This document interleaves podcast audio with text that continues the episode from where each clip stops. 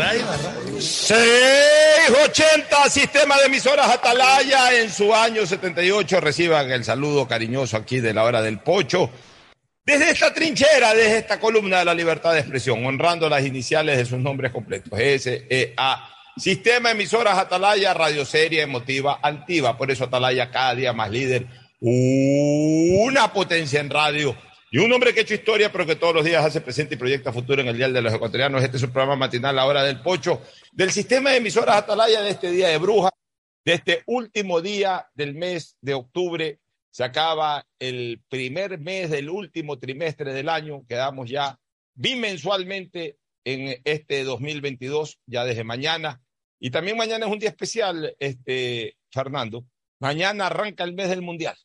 Mañana ahí sí ya comenzamos a contar eh, los días, las horas, los minutos y los segundos, que en Qatar ya hay relojes puestos, decía hoy día Pascual del Chopo, ya hay relojes puestos marcándote eh, la cuenta regresiva de lo que falta para que arranque el Mundial y, a lo mejor el primer equipo en tocar la pelota puede ser Ecuador, si ganamos en el sorteo el puntapié inicial. El, el primer equipo en tocar la pelota ya en el Mundial de Qatar 2022 podemos ser nosotros los ecuatorianos. Ayer nuestro embajador ya firmó la pelota oficial en un acto ceremonial en donde todos los embajadores de los países que van a participar firmaron, registraron su firma en señal de que ya están listos los países para jugar la Copa del Mundo. Mañana, primero de noviembre, arranca el mes del Mundial, arranca eh, también eh, eh, esta semana mismo se va a desarrollar el feriado más largo del año, es decir, arranca también el próximo domingo la final de Liga Pro, domingo a domingo. El miércoles arranca eh, o se juega la última fecha de la Copa Ecuador y también durante este mes vamos a tener la final de Copa Ecuador, pero este miércoles vamos a conocer cuál es el otro equipo clasificado a Copa Libertadores. Eh, posteriormente vendrá diciembre, el Mundial buena parte de diciembre, porque esa es otra cosa. O sea, el mes de diciembre lo va a acompañar el Mundial prácticamente todo el mes, hasta el 19 que se acaba el Mundial. Y acabado el domingo 19, el siguiente domingo ya es Navidad. O sea, Realmente el Mundial nos acompaña prácticamente hasta la Navidad. En medio de eso vamos a tener la visita de Nadal en Quito. Eh, una serie de buenas noticias que ya vienen desde eh, este fin de semana último, cuando Guayaquil tuvo la suerte y la oportunidad de organizar la final única de Copa Libertadores, que fue un éxito como ciudad, pero que definitivamente eh, me, me hace mantener mi criterio de que Sudamérica no es eh, eh, o en Sudamérica no debe desarrollarse un esquema o un formato de final única, sino volver al viejo formato de dos finales en los lugares o en los estadios de donde son los finalistas. Y ya voy a explicarlo por qué. Pero antes el saludo de Fernando Mundo Flores Marín Ferfloma al país. Fernando, buenos días. Eh, buenos días con todo, buenos días, Ocho. Efectivamente, aparte de todo lo que mencionaste, siguen los torneos de las ligas europeas, ¿no? Todos los fines de semana nos brindan partidos sumamente interesantes, como el fin de semana que pasó el partido entre Cádiz y Atlético de Madrid, por ejemplo. Pero en todo caso también eh, eh, comparto contigo, yo creo que la, la Recopa sí mantiene el formato de dos partidos, ida y vuelta, que yo también creo que es lo que se debe mantener en todos los torneos en Sudamérica. Aquí no hay la facilidad de movilidad que hay en Europa, donde coges tren, donde te movilizas de una manera mucho más rápida, donde las distancias no son tan grandes como las que tienen, como las que tenemos acá en Sudamérica a efectos de movilización. A venir de, Brasil acá al Ecuador, eh, hay gente que vino eh, en moto, otros, otros vino en bicicleta, gente que hizo esfuerzos, eh, que vino en bicicleta, si no me equivoco, se demoró 50 días en llegar. Pero realmente la distancia y la economía nuestra no permiten que las finales únicas, salvo que te toque de suerte que los rivales sean un local y, o, que sean rivales de los países vecinos donde se lleve a cabo la, la, la final, pero la movilización es muy, muy difícil. Entonces creo que lo lógico es de mantener lo que el formato que siempre tuvo de partido de ida y vuelta. Bueno, hagamos una evaluación de lo que fue el fin de semana eh, desde el punto de vista de ciudad y luego este, este criterio. Otro de los temas que vamos a tratar, el triunfo estrecho de Lula sobre Bolsonaro y la marea roja que sí, en verdad se está tiñendo, se está corriendo ya por, por, por Sudamérica, propio del péndulo, en buena parte, en buena parte, porque, y, y a veces somos muy facilistas en decir el pueblo no sabe elegir. Mm. También le ha dado la oportunidad a los gobiernos de derecha y los gobiernos de derecha están precipitando la vuelta a los gobiernos de izquierda. Bolsonaro, hombre de centro derecha, de derecha incluso eh, eh, radical. Y en todos los países donde hoy está gobernando la izquierda o que han ganado elecciones en los últimos tres años la izquierda y que estuvieron algunos años atrás también en el intermedio, el pueblo tomó la decisión de darle la oportunidad a gobiernos del centro hacia la derecha. Y a veces se, dedican simplemente, entre comillas, a arreglar las cuentas nacionales, pero olvidan, olvidan que, que no deben de descuidar la social. Exactamente, cosa que está bien, pero no deben de descuidar la atención social, porque al final de cuentas la gente, la gente vive más de la microeconomía que de la macroeconomía. Y dentro de esa microeconomía está el tener trabajo, está el disfrutar de, de obras en el ámbito social o de infraestructura país que hacen los gobiernos. Y, eh, eso es algo que no deben de descuidarlo los gobiernos de centro de derecha y a veces eso ocurre. Que orquestan campañas porque son especialistas para los gobiernos del socialismo del siglo XXI. Son especialistas para promover campañas publicitarias contra los gobiernos de turno. Pero, Fernando, ¿cuál fue, la, ¿cuál fue la fortaleza de Febres Cordero como presidente de la República? Más allá de luchar contra la, contra la inseguridad en el tema del Faro Vive de esa época y de ser pues un hombre que se preocupó mucho por la economía, incluso que pudo soportar un terremoto que destruyó el oleoducto y prácticamente dejó Ecuador sin la posibilidad de, de, de, de, más que de producir petróleo, de conducir el petróleo para poderlo exportar de la manera como, como se hace, y tuvo que inventárselas ahí con el gobierno venezolano de esa época, que le prestó petróleo para cumplir con sus compromisos hasta que pudo reparar el oleoducto y de esa manera devolver el petróleo y seguir vendiendo. Pero indistintamente de eso, una de las principales virtudes de Febres Cordero es que siempre tuvo la imagen de constructor, es decir, de hacer obras, tanto como presidente como de alcalde. Entonces, obras son amores, no buenas razones. Los gobiernos tienen que hacer obras. Si los gobiernos no hacen obras, no visibilizan pues ese trabajo, porque se supone que tú arreglas la, tú arreglas la economía de un país para qué? Para finalmente hacer obras. O sea, la visibilización de lo invisible, porque eh, el, arreglar las cuentas del país es un tema invisible, invisible para la ciudadanía. De eso están al tanto el ministro de Finanzas, obviamente el presidente de la República de turno, eh, el secretario de la Administración y algunas personas más el, gerente general del Banco Central, eh, algunos ministros, están al tanto de, mira, sí, eh, está bajando el déficit en, tal o en cual porcentaje. Perfecto. Pero, pero, pero la ciudadanía, la ciudadanía simplemente recibe una información, una información auditiva, pero no visible. Cuando eso redunda o se deriva de ahí la obra física, que es lo visible para el ciudadano, entonces ahí sí la gente dice, qué bien, qué bien que está trabajando el gobierno. Por eso es que es importante hacer las dos cosas en paralelo. Pero mira tú que los triunfos de, de la izquierda, del socialismo, han sido apretadísimos, ¿no? O sea, hay una división muy, muy pareja entre los gobiernos o entre las tendencias del centro derecha y del centro izquierda o de esta izquierda radical. Es muy, muy apretado. Acá es un punto de diferencia. En Chile fue apretado, en Colombia también fue apretado. Bueno, dos puntos ayer realmente, uno 90 y algo. Se creció porque estaba en un punto donde... No, en un momento determinado, o sea... Eh, en Venezuela eh, todos saben que Maduro está por fraude ahí, porque no permite elecciones libres, van en Nicaragua, van eliminando a todos los, los adversarios. Entonces, es una suma de cosas, pero lo que sí te demuestra es que Latinoamérica está totalmente dividida en partes casi iguales. Sí, eh, lo que te quiero decir es que cuando tú ves un resultado electoral como el de ayer, en que hasta el 65% ganaba, ganaba el que finalmente perdió, tú tienes que ahí reconocer de que no hay encuesta que pueda prever un resultado, que está dentro de un margen de error de encuestas. O sea, ninguna encuestadora perdió, incluso las que, es más, de las que yo leí, todas le daban victoria a, a Lula a Lula, unas muy apretadas de 0.4, otras un poquito más holgadas de 3%. Pero ninguna, o sea, ninguna perdió porque además el ganador, el, al que ponían como ganador, finalmente ganó. Pero dentro de un margen de error, eh, el resultado se da dentro de un margen de error que lo reconocen las encuestas. Eh, pocas veces yo he visto un resultado electoral que, aparte de apretado, sea cambiante en un alto porcentaje de escrutinio. Porque otras veces el resultado ha sido de 2%, de 3%, pero de, prácticamente que de principio a fin se ve que se mantiene una tendencia del que gana. Acá no.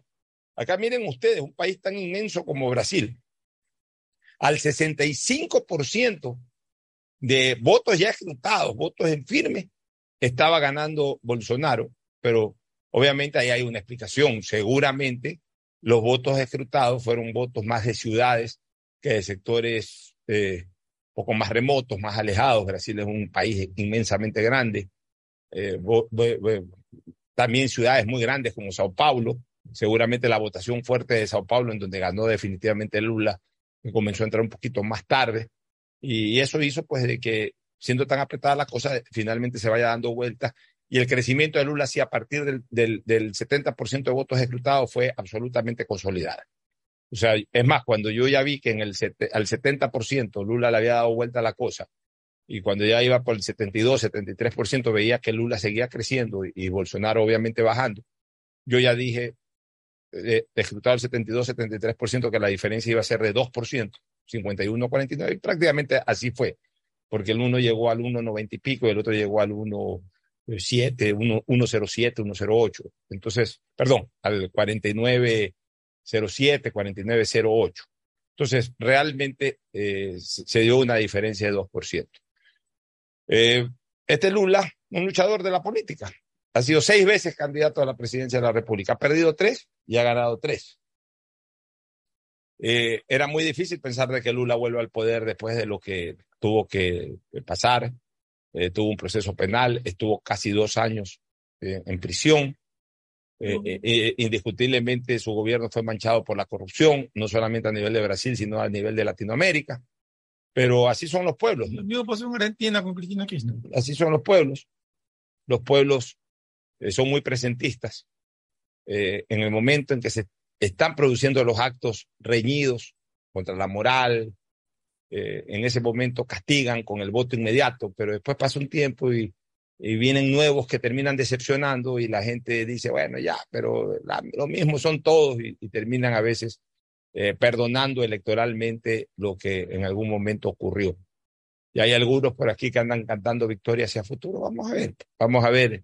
Eh, de los pueblos uno no puede asegurar absolutamente nada, sino ya en el momento de las elecciones. Siempre he dicho que el pueblo latino. Dos años de gobierno todavía, ¿no? Oye, siempre he dicho que los pueblos latinos son pueblos muy emotivos para votar, más que reflexivos, son emotivos. Si fueran reflexivos, como posiblemente en Europa, en Europa, en Estados Unidos no pasan este tipo de cosas, pues ya, pues no vivimos en Europa ni vivimos en Estados Unidos, vivimos en Latinoamérica y hay que saber entender de que el pueblo es más emotivo que reflexivo. Entonces también hay que moverle un poco la fibra sensible. El problema es cuando pensamos, y ese es un error que cae en los gobiernos de centro derecha. Yo creo que ahí, ahí yo eh, simplifico y sintetizo la cosa. A veces los gobiernos de centro derecha, que, que son muy pensantes, piensan que el pueblo, que la población es, eh, es reflexiva y no emotiva. Entonces, claro, se ponen a hacer cosas para la reflexión, pero que no despiertan la emoción. Y hay que hacer las dos cosas. Al pueblo hay que emocionarlo, pero también hay que hacerlo pensar. Las dos cosas. Los izquierdistas suelen ser extremistas desde lo emotivo y los de centro hacia la derecha suelen ser extremistas en cuanto a lo reflexivo. Entonces, por eso es que a veces duran más los gobiernos de izquierda que los gobiernos de derecha. Pero bueno, eh, motivo de reflexión simplemente, triunfo de Lula, el presidente ecuatoriano Guillermo Lazo ya felicitó al ganador de las elecciones. Son algunos los mandatarios que han mandado sus felicitaciones. Creo que Bolsonaro no ha hecho ningún tipo de impugnación. No, Bolsonaro se ha aislado, no ha querido hablar ni siquiera con sus más cercanos colaboradores. Se ha aislado totalmente, no ha dado declaración. Seguramente Bolsonaro en sus encuestas es un hombre también muy egocentrista, eso lo demostró durante todo el tiempo de gobierno.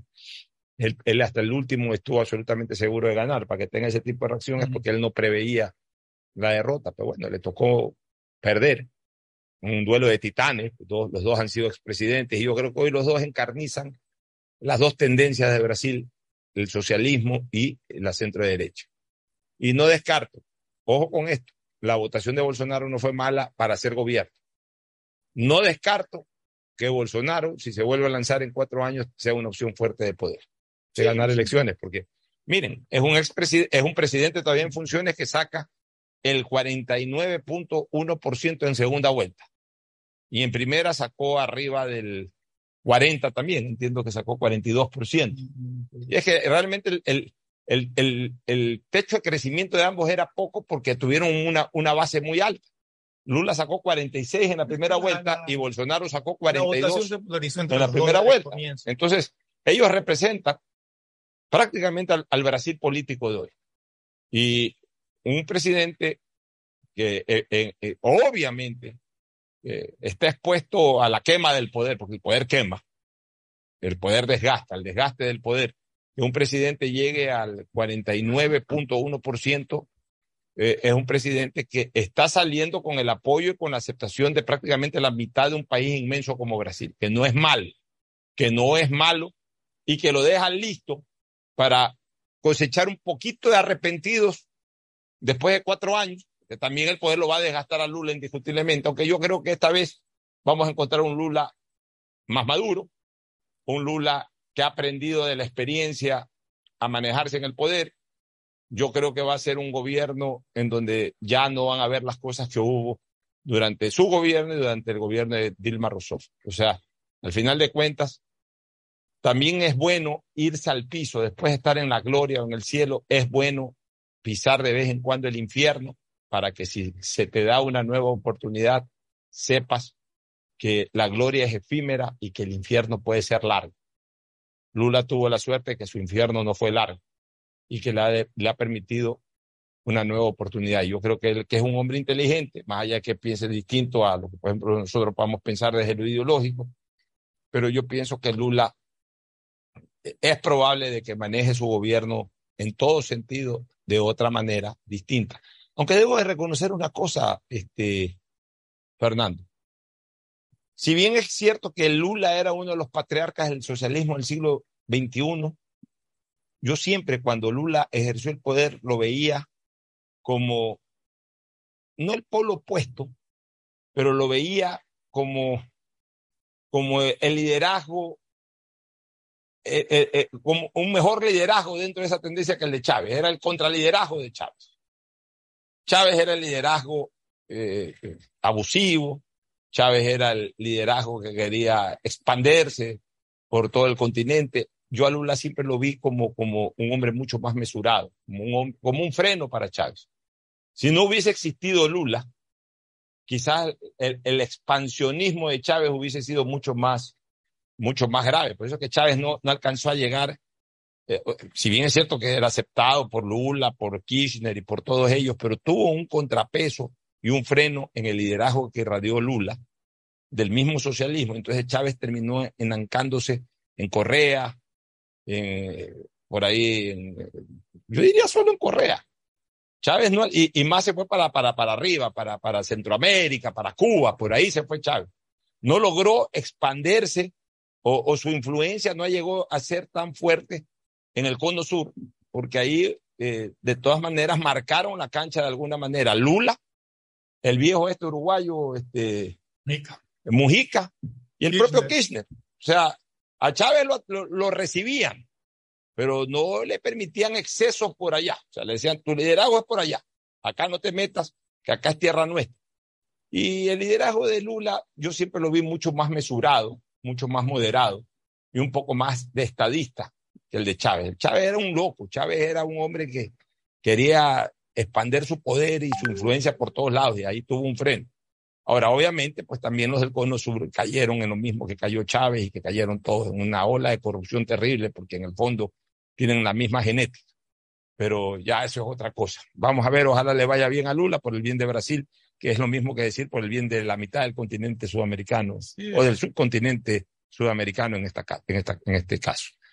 Oye, yo sí quisiera retomar este. antes de eso, quiero tocar un tema que realmente Vamos a empezar la semana con indignación. ¿Qué pasó?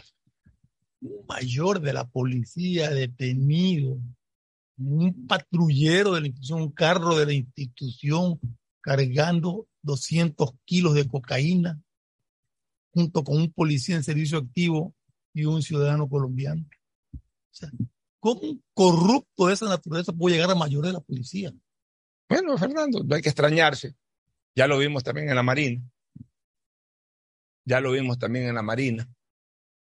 Ya vimos que al interior de la policía, desgraciadamente, está enquistado eh, eh, eh, el ambiente del narcotráfico, como también de las Fuerzas Armadas. No se termina de hacer una depuración. Yo no sé si se... Lo bueno, de la mala noticia, lo bueno es que asuntos internos de la policía investigó, indagó y logró descubrirlo. Ya, logró descubrirlo. O sea, ¿qué quiere decir también? De que hay buenos elementos. Hay buenos elementos. Entonces, aquí lo importante es que haya la contrainteligencia que siempre le hemos pedido. De hecho, este es un acto de contrainteligencia positivo. Señores, no es extrañarse ni meterle la culpa a nadie, porque esto pasa en cualquier lugar. Eh, ¿Ustedes creen que en México no ocurre esto? ¿Qué creen? Que en Colombia no ocurre esto ha ocurrido acá en el Ecuador y lo que el Ecuador tiene que trabajar muy fuertemente es en contrainteligencia al interior de estas instituciones de la fuerza pública. Efectos de ir descubriendo, y lo bueno, la buena noticia, como ocurrió en Altamar también, es de que así como eh, una patrulla de la fuerza eh, eh, de, la, de la Marina ecuatoriana, de la fuerza, de la fuerza, de las Fuerzas Armadas, en este caso de la Marina ecuatoriana, capturó y de la Policía Nacional capturaron en trabajo conjunto a una embarcación de la Marina ecuatoriana con unos delincuentes vestidos de marina, que eran oficiales de la Marina, pues no es que estaban, eh, estaban vestidos de marino porque son marinos, delincuentes. Son unos marinos delincuentes, o eran unos, son unos marinos delincuentes, porque fueron capturados con las, con las manos en la, en la masa, como se dice. Ya. Eh, pero fue un buen trabajo, en este caso conjunto de la policía con la Marina. Hoy, un buen trabajo también de la policía de descubrir este mal elemento. Pero de esto, la fiscalía. Ya, de esto tiene que surgir eh, en muchas ocasiones más este tipo de noticias, hasta limpiar verdaderamente a la institución. Pero para ello hay que tener mucho cuidado con la formación de los nuevos policías. Hace pocos días salió la noticia de que un porcentaje importante de quienes aspiraban a ser nuevos policías estaban comprometidos con antecedentes penales. Hoy sale la noticia, también a mi criterio lamentable, de que los que se van a formar como policías tienen que prácticamente llevar su cama, sus colchones, su comida. Yo creo que el Estado ecuatoriano, eh, en este trabajo de formar buenos policías, lo importante no es formarlos en seis meses. No importa si toma un tiempo más, pero formarlos bien. Y una de las maneras de formarlos bien es darle la estructura necesaria para que sean bien formados. ¿Cómo podemos aspirar a tener buenos policías que de entrada tienen que llevar sus colchones, sus comidas y sus cosas? Hay que, si eso, a ver, la seguridad no tiene costo, señores. No hay precio que pague la buena seguridad. Si es que hay que invertir mucho más lo que tú estás contando, en seguridad, hay que hacerlo. Lo que tú estás contando ya me pongo a pensar es en qué tipo de dormitorio, de habitación los van a poner, ¿no? posiblemente no tengan ni siquiera ventilación, no sé, ya cuando tú dices que no tienen ni cama, ni colchón. Pero si ahí está la noticia, está en los, en los medios de comunicación. Es más, hoy sabemos que el crimen organizado tiene mucho dinero y es fácil contactar a todos esos policías que están en formación, muchachos, se van a formar, no se preocupen, fórmense, trabajen con nosotros. Ahí, ¿qué necesitan? Cama, todavía un camión lleno de colchones y todo lo que les están pidiendo que ustedes mismos tienen que llevar. Ustedes no gasten un centavo. Hasta eso, hasta, eh, hasta en ese tipo de cosas se puede caer, desgraciadamente. El Estado tiene que garantizar eso. El Estado tiene que gastar en eso. Invertir. Invertir en eso. O sea, no puede ser posible que los policías que se vayan a formar en las escuelas de formación tengan que llevar sus colchones, tengan que llevar su, eh, eh, todas, las, todas las cosas que necesiten para poder convivir entre ellas hasta la alimentación, según sale en la noticia. Eso tiene que ser presupuestado. Y esa es responsabilidad del Estado. No son jóvenes, son obviamente personas jóvenes todavía, no son jóvenes que están aplicando a una universidad y que van a una universidad y entonces, bueno, pagan parte de los estudios y que tienen alguna beca o la totalidad de esos estudios. No. Estas son personas que se van a formar como servidores del Estado en la función de seguridad. Van a ser parte de la fuerza pública. Entonces el Estado de principio a fin tiene que financiar su presencia. No les estoy diciendo que les paguen sueldos ni nada de eso porque están en formación, son, van a ser cadetes en poco tiempo. Pero el resto, obviamente, pues lo, que tiene que ver con la estructura de la escuela, tiene que tener el Estado, pues en cada una de las escuelas, colchones, camas, alimentación. Eso no se le puede decir a cada chico de estos que vayan llevando, porque el chico que quiere ser policía y que de hecho va, pero no tiene un colchón, entonces tira ahí eh, cualquier cosa para acostarse y come ahí cada dos días o tres días una lata de atún. No puede ser así tampoco, Fernando. Entonces, en ese sentido, hay que hacer definitivamente un trabajo serio. Si formar X cantidad de policías cuesta tanto, pues hay que destinar ese dinero para formar a la cantidad de policías que sea necesario Además, dentro de un tiempo en donde tengan buena formación. No es cuestión de que porque necesitamos policías, entonces hay que al apuro graduar 1.500 o 1.600 policías que salgan como salgan. No, no es lo correcto.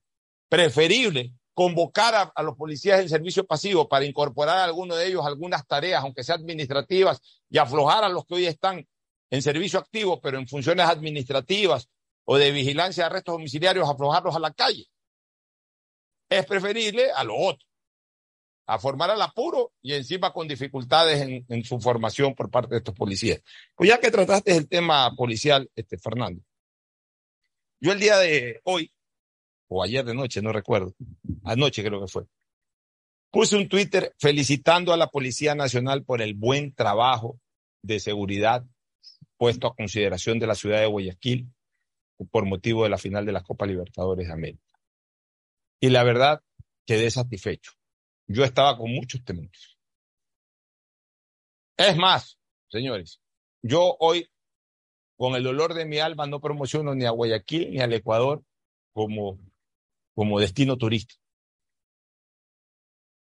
Mi hija trabaja en eso, yo respeto el trabajo de mi hija, ella anda por todos lados promocionando como destino turístico Ecuador y la felicito. Pero yo más bien hoy Quisiera que primero el país comience a arreglar esta situación de la seguridad ciudadana antes de promocionarla como destino turístico, porque a mí sí me duele mucho ver cómo un turista pasa un mal momento. porque el turista no conoce. De hecho, Guayaquil hoy y el Ecuador, hablemos de Guayaquil concretamente, Guayaquil hoy es una ciudad en donde en cualquier lado hay peligro. En, situaciones ordinarias, habituales, olvidémonos esta final de Copa Libertadores. A mí sí me duele cuando yo me entero, primero que matan a un turista, por Dios, me, desespero, me da una ansiedad única. Segundo, ya que no lleguen al extremo de matarlo como aquel chico holandés o de Países Bajos, como se llama ahora este, este país, al que vamos a enfrentar en la Copa del Mundo. Ya hay que acostumbrarse a eso de que es Países Bajos, ya no se llama, oficialmente ya no se llama Holanda. Pero bueno, a este chico, ¿te acuerdas? Hace unos 7, 8 meses lo, mataron en las escalinatas del cerro o afuera de un bar de, del, Ahí en el cerro, en las escalinatas de las peñas por ahí. Bueno, eso ya a mí realmente me espeluzna.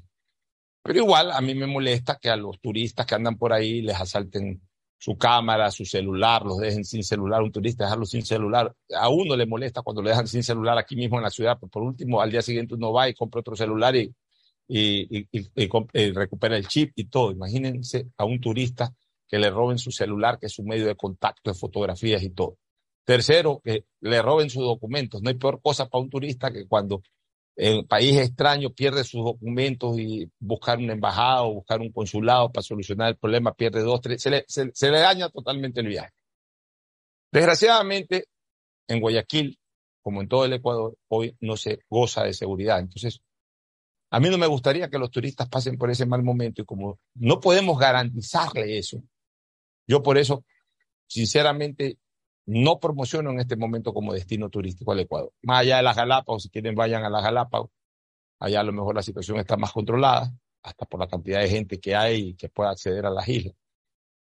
Pero acá en las ciudades, incluyendo las de la sierra, no crean que en la sierra todo es paz y todo es tranquilidad, también están asaltando duro. Desgraciadamente todo esto está más concentrado en la costa. Hoy no somos el mejor lugar para un destino turístico. Entonces, yo sí que he sido un crítico de los operativos policiales, yo sí tenía la incertidumbre y, la preocupación de que no se haga un buen control policial en estos días de Copa Libertadores y ante esta afluencia masiva de turistas, estos vayan a pasar también de una manera masiva una serie de malos momentos. Debo de reconocer con alegría, y por eso he felicitado a la Policía Nacional, que los operativos dieron buenos resultados, los sitios turísticos por donde frecuentaban todos estos turistas brasileños especialmente fueron bien custodiados, se les permitió el espacio para que ellos celebren, bailen, coman, se diviertan, paseen, conozcan. Después en el estadio no he conocido de un solo detalle, ni dentro ni fuera del estadio de asaltos, ni nada por el estilo. O sea, quiere decir que todo estuvo bien controlado y bien organizado. Y eso me llena de beneplácito, de, orgullo, de alegría, porque Guayaquil quedó bien como ciudad, a pesar de lo que nosotros sabemos que estamos viviendo en este momento. Y eso me permite felicitar públicamente a la policía, felicitar públicamente a las autoridades nacionales y seccionales, felicitar a las organizaciones deportivas que fueron parte de este, de este evento, porque Guayaquil como Guayaquil ha quedado muy bien y eso me alegra enormemente. Sé que es una situación extraordinaria, sé que es lo que sé que esto no lo podemos ofrecer a diario. Ojalá también esto sirva de piloto y a lo mejor ese sería el mejor de los recuerdos y sería el, el, el, mejor de los legados que da esta final de Copa Libertadores. Si a partir de ahora, con el éxito operativo de la Policía Nacional, comienzan a hacer operativos y, y queda demostrado una vez más que con policía en la calle, controlando bien, custodiando bien, también la seguridad mejora, que es lo que habitualmente no hemos tenido porque, entre comillas, le han dado prioridad a lo tecnológico que a la presencia física del policía. Entonces, estamos alegres. Ahora, en mi tweet. Respondió mucha gente positivamente. Nunca faltan los negativos, los envenenados, los mediocres, los come mierda, aunque suene un poco fuerte la palabra, pero a veces me provoca decirla, porque en efecto vivimos en medio también de esa gente, que inmediatamente salieron a criticar el tweet y por sobre todas las cosas a poner imágenes de dos hechos que considero son aislados. Escopolamina a un par de brasileros por, por, dos taxistas ahí, no sé si el mismo taxista polaminó a los dos o fueron dos taxis distintos. Y obviamente, pues estos brasileños quedaron tirados por ahí en un par de lugares dentro de, uno en Durán y otro dentro de la ciudad de Guayaquil. Y a tres brasileños que los asaltaron en algún otro lado, no se señala en qué sitio, que fueron a la fiscalía a hacer la denuncia, se les robaron documentos y todo. Por cierto, muy lamentable eh, eh, estos casos, muy lamentable. Y justamente eso es lo que temíamos que ocurra, pero masivamente. Una pena que haya ocurrido igual con cinco o con seis brasileros, lo que hace igual lamentable el tema. Pero también hay que ser sincero. No deja de ser un tema aislado en relación a la gran masa de turistas que vino. Y esto aquí también. Hay, un turista brasilero que se le perdió el, se le perdió el celular en el, un taxi.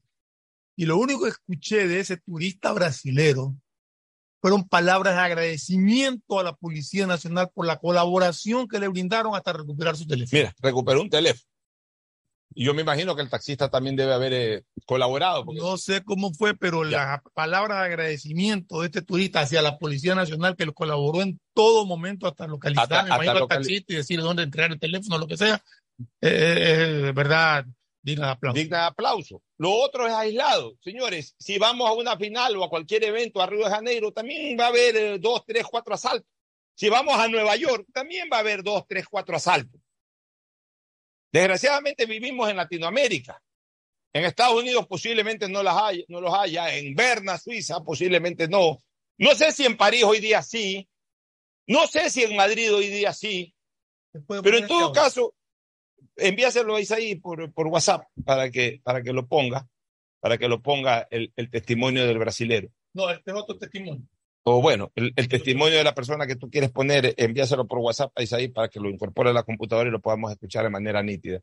Pero en todo caso, este tipo de situaciones que pueden pasar son aisladas, no son del día, no, no, no fueron masivas, no fue el factor común, fue, un, fue una, una situación eh, absolutamente mínima en relación a lo que pudieron eh, vivir la gran masa de turistas. Todos ellos disfrutaron plenamente de la final de Copa Libertadores y de los días previos e incluso hasta el día después de la misma final. Y eso a nosotros nos alegra. Eso a nosotros nos motiva de que sí tenemos una policía que cuando está decidida a garantizarnos la seguridad, lo puede hacer. Ahora, el gran reto de la policía es que no quede solo en una final de Copa Libertadores y para turistas. El gran reto de la policía es que esto se comience a dar en la ciudad ordinariamente y para nosotros los ciudadanos, los que vivimos aquí, los que pagamos impuestos, los que de alguna manera les permitimos a ellos también eh, eh, eh, cubrir con sus necesidades. Eso es lo que esperamos y eso es lo que ojalá podamos tener como resultado de esto que yo lo tomo como un piloto, un piloto positivo, un acto piloto, es decir, una muestra de lo que se puede hacer, pero que de aquí en adelante sea algo regular, algo ordinario y algo que comience a devolvernos la seguridad. Que más allá de, de esos incidentes aislados que, que tú has mencionado, yo he escuchado muchos videos de los brasileros, de gente del Brasil, eh, muy agradecidos, muy impresionados con Guayaquil, felices. Vimos las fiestas que se vivían en, en Puerto Santana especialmente, pero después escuchaba propietarios de locales en el mercado del río que estaban, habían subido considerablemente sus ventas y el audio que, que creo que es el que refleja la, la, el sentir de muchísimos de los turistas, de un chico, un muchacho joven que parece que anda con su novia, que es, no, por el acento me parece que es argentino, pero en todo caso. Uruguayo, parece. Uruguayo.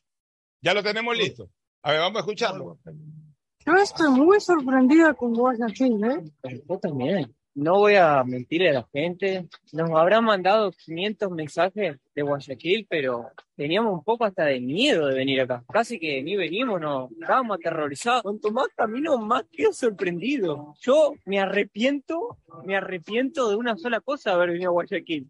De no haber venido antes y quedarme más días. Porque esta ciudad está, pero no buena, buenísima, espectacular. O sea, tiene unas peatonales de la flauta madre Fruta madre. Ven, tiene un comercio, entramos después, vamos a ir, entramos por un comercio, tenés para comprar, no sé, lo que te imaginas y lo que no te imaginas. Tiene una vida nocturna, vida de gente, de todo, de cosas para hacer. Es impresionante. Esta ciudad, Guayaquil, mira, me impresionó desde el primer minuto que entré en la ciudad. Casi que con Lisana decimos, bueno, no vayamos porque teníamos hasta miedo de todo lo que nos decían. Obvio que debe haber robo, pero como en toda ciudad, creo, ¿no? Igual que en todos lados. Ah, nos sacan el celular en la calle que un tipo con la moto se nos va a robar. Tengan cuidado con el celular, tengan cuidado con esto, con lo otro. Pero igual que en todos lados. Ahora llegás a esta ciudad y cuando la ves de verdad, está muy bueno. Hoy vamos a recorrer por todos lados. Bueno, ahí está la declaración de un turista, que yo creo que esas cortas palabras de un minuto, minuto y pico, resumen y son mucho más sólidas que todo lo que he hablado yo en 20, minutos sobre el tema, que es del turista, es del que viene de afuera, es del que no anda con regionalismo ni con envenenamientos. Por ahí sale un bobazo. Yo sí los trato de esa manera. ¿Sabes qué? Yo, yo, yo soy feliz tratándolos de esa manera. Cuando son bobos, decirles bobazo cuando son tontos, cuando son eh, envenenados, odiadores, decírselos. Yo, no ando con contemplaciones. Yo no ando con contemplaciones. Salió un bobazo a decir, ah, tanta, tanta cosa y tanta inversión, qué gran reactivación económica, porque lo que han reactivado es una cuadra del, Puerto Santana. Qué bruto que eres, hoy. El que escribió eso, qué bruto que eres. ¿Tú qué crees que ocho mil brasileros se concentraron solamente en el Puerto Santana a consumir en cuatro locales? No seas tan bruto perdonen la palabra, o sea, están pendejos. Los brasileños estuvieron regados por Guayaquil, fueron por muchos lados. Guayaquil, viajaron, a, a, las playas y todo eso. Obviamente se concentraba ahí por el ambiente y por todo. Es como cuando uno va a Brasil, en tres cuadras de Copacabana salen la mayor cantidad de videos y todo, pero no quiere decir que la gente que va a Brasil o a Río de Janeiro solamente va a dos cuadras en Copacabana. O sea, por todos lados hubo ambiente brasilero. Lo que más salía era lo que ocurría en Puerto Santana, pues solamente para la bestia esa que escribió esa estupidez en redes sociales. El ambiente brasilero se dio en, en, dos cuadras en Puerto Santana. Como que ocho mil personas fueron todas las noches solo a Puerto Santana. ¿Qué crees que no estuvieron en Urdesa? ¿Qué crees que no anduvieron por el Malecón 2000? ¿Qué crees que no fueron por el mercado Se acaba de hablar de, de declaraciones dadas por los propietarios de los locales del mercado, o al menos los propietarios de los locales en el mercado del río, de cómo sus ventas habían crecido considerablemente. En el Malecón 2000. ¿Qué crees? Que no fueron a la embajada del hincha que estaba en el Palacio de Cristal. Repleto todos los días. Todos los días repleto. Bien por mi amigo Carlos Víctor Morales, que es un hombre emprendedor y puso ahí su, su choribán. Debe haber vendido harto, harto, harto choripán. Me alegro por él, un hombre emprendedor, un hombre de trabajo, un hombre que a pesar de que se esfuerza todos los días en la comunicación, trata de emprender en otras acciones junto a sus maravillosas hijas. También su hijo, que forma parte de, su equipo familiar, su equipo de trabajo y su equipo familiar. Bien por él. O sea, todos, todos han salido contentos. A mí no me convence lo de la final única, pues no por la ciudad. En el segmento deportivo voy a decir y a explicar una vez más por qué. Porque para final única tiene que haber un ambiente como en Europa, que tampoco que lo hubo aquí, ni lo va a haber en Bogotá cuando le toque a Bogotá, ni lo, va, ni lo hubo en Lima tampoco cuando le tocó a Lima. Es otra cosa, Europa es otra cosa, Estados Unidos es otra cosa, Estados Unidos es otra cosa. Son, son países ya de primer mundo, entonces se pueden dar ese lujo. Yo creo que nuestro formato tiene que ser el de siempre, partidos de ida y vuelta para que el equipo local juegue en su estadio y, y, y por lo menos la hinchada local en su ciudad haga sentir eh, la presencia del evento, le permita un ingreso importante a su equipo. Eh, evidentemente, pues va a haber también un traslado de hinchas del equipo rival, pero que, que a la final de, al final de cuentas eh, hubiese generado eh, la misma actividad económica. Hace muchísimos años se definía como un tercer partido. Que es otra en cosa. cancha neutral. Es y, otra que, cosa. y que es distinto porque digamos que era, era una sede opcional, pero en época en donde no había tanta, tanta lámpara tampoco ni tanto cuaderno de exigencia por parte de la Confederación Sudamericana. Nos vamos a ir a una pausa, pero antes recordarles a ustedes que el objetivo de CNT es ser la principal proveedora de telecomunicaciones del país, entregando ofertas competitivas, acceso a la tecnología y a la conectividad. Conectamos vidas llegando a las poblaciones más vulnerables y a sectores más alejados. Servicios de calidad que devuelven recursos al país para convertirlos en proyectos que mejoran las condiciones de vida de los ciudadanos. Nuestra visión social es crecer e innovar constantemente con transparencia, eficiencia y sobre todo comprometidos con la rentabilidad social. Pausa y volvemos. El siguiente es un espacio publicitario apto para todo público. Siga, siga. Señora, espere, no me empuje. Siga, siga. ¡Qué pesadilla más fea! Ojalá existiera un lugar donde no te estén diciendo, siga, siga. Lo mismo que tu banco, pero aquí. ¿Existe un lugar como un banco, pero sin el siga, siga? Lo mismo que tu banco, pero aquí. ¿Y se puede depositar y retirar como en el banco? Tu banco aquí. Lo mismo que tu banco, pero aquí. Encuéntralos en tu tienda, cyber o farmacia más cercana. Lo mismo que tu banco, pero aquí. Banco del Pacífico. 593.es Asunéis dentro y fuera de la cancha con Bet593.es. Diviértete y gana con pronósticos en tenis y miles de eventos deportivos. Bet593.es, sponsor oficial de la Federación Ecuatoriana de Tenis, con el respaldo de Lotería Nacional. Aplican condiciones y restricciones. Bet593.es. Lo viven ellos, lo juegas tú. Ya llegó el nuevo iPhone a Claro y puede ser tuyo. Escoge tu modelo favorito, el iPhone 14, iPhone 14 Pro o el iPhone 14 Pro Max para usarlo con SIM física o eSIM. Y lo mejor de todo, cómpralo hasta en 24 cuotas. Ingresa ahora a claro.com.es o visita nuestros centros de atención a clientes. Más información en Diccionario de la Real Academia de la Electricidad. Lámpara. Adjetivo calificativo. Usuario que hurta energía y equipos eléctricos. Persona que reconecta el servicio por su cuenta luego de un corte por deuda. Cliente que intenta evitar los cortes con coimas. Usuario que es testigo de estos actos y no denuncia. Ser lámpara significa más de lo que crees. Evita que tu vida se detenga por gente lámpara y denuncia al 1-800-26-35-37 o al 911. Con CENER EP, tu vida sigue. Gobierno del Encuentro. Guillermo Lazo, presidente. Autorización número 599, CNE, elecciones 2023. Pedagogía, diseño, medicina, arquitectura, comercio, turismo, nutrición, literatura, computación, psicología, trabajo social, electricidad, agronomía, animación digital. La verdad es que tenemos tantas carreras que ofrecerte que no nos alcanzan en esta cumbre. Ven a la Feria de Estudios de la UCSG y descúbrelas todas. Te esperamos este 5 de agosto, de 8 a 17 horas, en la avenida Carlos Julio Arosemena, kilómetro 1 y medio. Tenemos muchas sorpresas y beneficios para ti. Universidad Católica de Santiago de Guayaquil. Nuevas historias, nuevos líderes. La CNTEP tiene como objetivo ser la principal proveedora de telecomunicaciones del país, con la oferta más competitiva del mercado, acceso, conexión, servicios de calidad y visión social. La empresa trabaja para que las y los ecuatorianos tengan acceso a la tecnología y conectividad. La corporación brinda productos que conectan vidas, especialmente de las poblaciones más vulnerables y de los sectores más alejados del país. La estatal devuelve sus recursos en beneficio del Ecuador, que se reinvierten en proyectos para mejorar la condición de vida de los ciudadanos. La CNTEP crece e innova constantemente, ya que está comprometida con la transparencia, eficiencia y sobre todo la rentabilidad social. Trabajamos por mantener los servicios bajo condiciones de calidad que aporten a reducir la brecha digital, al bienestar de las personas y a afrontar los retos que el futuro nos depara. Autorización número 73, CNE Elecciones 2023. La autoridad aeroportuaria informa a la ciudadanía que desde el 20 de octubre comienza el arribo de vuelos con miles de turistas que vienen a la final de la Copa Libertadores de América. Por esta razón, recomendamos a nuestros pasajeros que lleguen con anticipación a la terminal. Deben tomar en cuenta que solo estará permitido el ingreso de un acompañante por pasajero desde las 12 horas del 27 de octubre hasta el primero de noviembre. Y hacemos un llamado a la ciudadanía para que juntos hagamos que quienes nos visitan se lleven un grato recuerdo de su estadía en nuestra linda ciudad. Autoridad Aeroportuaria en conjunto con la Alcaldía de Guayaquil.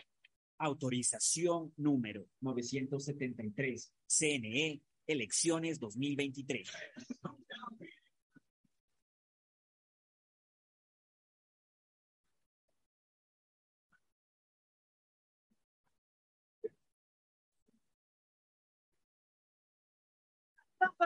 Tuberías y accesorios de PVC para uso domiciliario, infraestructura y agrícola, fabricados con materiales más resistentes y duraderos, 100% libre de metales pesados, tubo pacífico para toda la vida. Urbaceo, el municipio de Guayaquil, te informa acerca de sus centros de acopio autorizados para material de construcción. Encuéntralo en Mucho Lote 2, ingresando frente a Villa España 2 o también acércate al centro de acopio en la Isla Trinitaria. Cooperativa Nuevo Ecuador 3, Manzana 709, Solar 2. Recetamos un máximo de 4 metros cúbicos por usuario diariamente. Recuerda que está prohibido disponer este tipo de material en la vía pública o en terrenos privados. Evita sanciones. Autorización número 605. CNE Elecciones 2023. Viaja conectado con Internet a más de 150 países al mejor precio con el chip internacional Smart SIM de Smartphone Soluciones. Estamos 24 horas en los aeropuertos de Guayaquil y Quito, pasando migración junto al Duty Free. También en Plaza Quil, local 55, en San Borondón, en la avenida principal de Entre Ríos.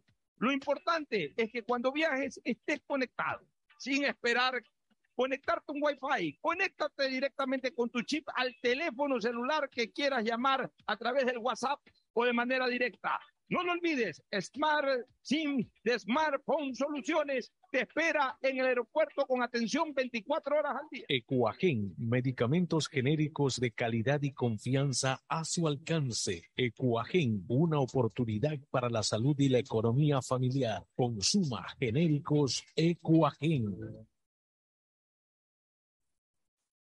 Bowling Fortín te trae un Halloween super espectacular. Sí, del 29 al 31 de octubre visita nuestro Photobooth del terror, ubicado en la planta alta y llévate un video en 360 grados con los personajes más terroríficos. Además, no olvides venir con tu mejor disfraz porque podrás llevarte espectaculares celulares e increíbles premios instantáneos. Recuerda, del 29 al 31 de octubre, la diversión más terrorífica está en Bonel Fortín. Con Inmobiliar puedes transformar tus ahorros en una gran inversión. Todos los meses ofertamos un catálogo nacional de lotes, terrenos, casas, departamentos y más. Participa en las subastas públicas de bienes inmuebles y haz realidad todos tus proyectos. Consulta el catálogo y más detalles del proceso llamando a 1-800 Inmobiliar, 1-800-466-624 o visita nuestra página web www.inmobiliariapublica.com www.cne.es. Inmobiliar. Bienes en venta todos los meses. Autorización número 447. CNE, elecciones 2023. La alcaldía informa que ya puedes registrarte al programa Generación Digital. Si eres estudiante de primero de bachillerato, décimo y noveno año de colegio fiscal o fiscomisional, ingresa a www.generaciondigitalgye.com y regístrate para que puedas acceder a una de las tablets que la alcaldía te obsequiará para que estudies y te conectes al futuro. El bienestar de la gente se siente. Alcaldía de Guayaquil. Autorización número 609. CNE, elecciones 2023. Sé una de las cinco personas que conocerán a Rafael Nadal con American Express de Banco Guayaquil. Cinco ganadores podrán ganar un meet and greet más entradas a la localidad American Express Box o 10 entradas a diferentes localidades para ti y un acompañante. Participa por cada 200 dólares en compras con tu American Express de Banco Guayaquil. Regístrate en www.americanexpressexperiences.com. Exclusivo para clientes American Express de Banco Guayaquil. Hay sonidos que es mejor nunca tener que escuchar. Porque cada motor es diferente. Desde hace 104 años, Lubricantes Cool mantiene la más alta tecnología y calidad en línea de aceites para motores a diésel y gasolina. Está hecho con una fórmula especial para dar excelente protección a todo tipo de motores, evitando el desgaste prematuro de pistones, anillos y árbol de levas ayudando a mantener limpio el motor y libre de depósitos que se forman por las altas o bajas temperaturas.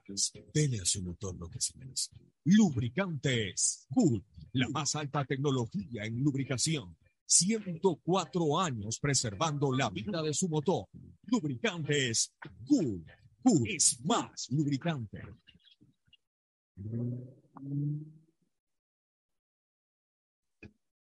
Fin del espacio publicitario. Usted está escuchando un programa de opinión, categoría O, apto para todo público.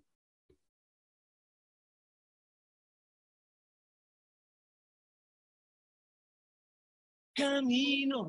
Muy bien, entramos a la segunda parte del programa con un par de temas que quiero tratarlos, este, Fernando. Primero, esta decisión, una vez más, increíble de la Corte Constitucional. La verdad es que qué decepcionante que ha sido esta Corte Constitucional. Y más decepcionante, más decepcionante, la actuación de estos dos jueces constitucionales que salen del seno del Ejecutivo y que ya en la Corte Constitucional se han dedicado a dar pronunciamientos en resoluciones contrarias al propio Ejecutivo. Pero, no más es el que- hecho de que sean contrarias, Pocho, es el hecho de que son resoluciones Eh, que- contrarias a la ciudadanía. a- a la ciudadanía, pero ahí también, ¿por qué digo esto? Porque tenemos que decirlo con absoluta transparencia. Ya no es solamente responsable el señor Julio César Trujillo y el Consejo de Participación Ciudadana que conformó esta Corte Constitucional inicial, eh, la, de, la, la definitiva, que fue en el año 2019, sino que también es responsable de esto el gobierno del presidente Lazo, que en la renovación de, de su terna sacan dos y esos dos terminaron siendo también activistas ideológicos y no verdaderos jueces constitucionales.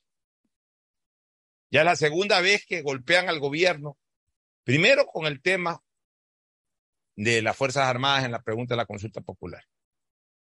Y luego con el tema este de la declaratoria de inconstitucionalidad de algunos artículos de esta ley, esta ley tributaria que, pasó por Ministerio de la Ley, pero especialmente en una de las principales fortalezas que propuso el gobierno en esa reforma, en esa reforma eh, tributaria, que era el tema del no pago de impuesto a la herencia eh, en, en caso pues de sucesión de padre a hijo, que es básicamente la principal fuente de legado de herencias que hay, pues, señores. Pero a ver, pero ¿en qué se basan para eso?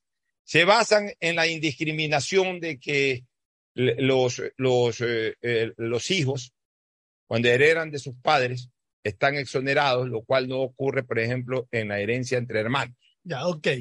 Entonces, lo lógico era decir, no señores, nadie paga impuesto a la herencia. No decir, no, ahora todos pagan. O sea, si lo quieren ver de un punto de discriminación de esa naturaleza. Que Retira, retírale la obligación a todos los, obligación a- a a- a todos. los inmediatos. Exacto. Ya, eh, porque además, ¿en dónde, ¿en dónde o en qué momento, en qué acto sucesorio Es que pagar impuestos sobre impuestos, porque todo aquel que hereda algo de sus padres, de sus hermanos, pero que de sus padres, es el padre que trabajó y pagó impuestos por todo lo que tuvo. Por supuesto, pero yo te hago la siguiente pregunta, Fernando. ¿En dónde está la gran masa hereditaria en temas estos justamente de sucesión? De padres a hijos. Claro. No de, no hacia hermanos, sino de padres a hijos. Entonces es verdad, un minúsculo grupo puede haber quedado discriminado de acuerdo a la ley si que quiere que, que, que todo sea igual para todos. Pero como tú bien señalas, pudo haber más bien reformado en el sentido de que también ese beneficio se, todo. otorgue. Pero ¿sabes lo peor? Que al, que al volver al estado pasado, no solamente que van a pagar ahora los hijos eh, eh, cuando reciban una herencia, van a pagar un impuesto, sino que los hermanos van a seguir pagando también. Sí, por eso te digo, ¿sí? O sea, es increíble, pero, pero es más que increíble, ya es hasta molestosa la actitud que está asumiendo esta Corte Constitucional en tomar decisiones que van siempre en contra de los intereses ciudadanos. O sea, ahí sí ellos no interpretan nada. En otras cosas interpretaron, en otras cosas cambiaron rotundamente en 180 grados el sentido de la ley, alegando derecho. Aquí eso hay hasta un derecho adquirido ya. Ahora, Eh, las personas, los, los, el- el- claro que puede, puede presentar no, anualmente. no, no. O sea, tendrá que reformarla, pero tendrá O sea, que corrigiendo, ya, pero que para, nadie paga. ya, pero para corregirla tiene que pa- pasarla como económico urgente por la asamblea. Ah, claro. Tiene que pasarla ya por la asamblea porque es otra ley. O sea, esa fue derogada, Ah, ese fue artículo fue derogado. Entonces, si quiere poner algo similar, tiene, Tiene que, que eh, un nuevo proyecto de ley, tiene que presentarla nuevamente en la asamblea. Pero es increíble, ¿no? Cómo, cómo esta Corte Constitucional viene actuando. Lleno de, cargada de sesgo ideológico. O sea, desgraciadamente, la gente que está haciendo ahí, entre comillas, justicia constitucional, está dando rienda suelta a su pensamiento ideológico.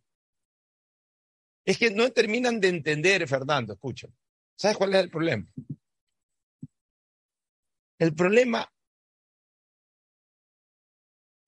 que vemos en los abogados, especialmente jóvenes o relativamente jóvenes, a diferencia del abogado ya con, mucha madurez,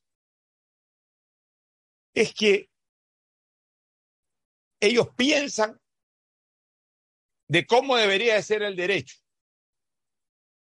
Y entonces ellos están actuando como legisladores, no como jueces.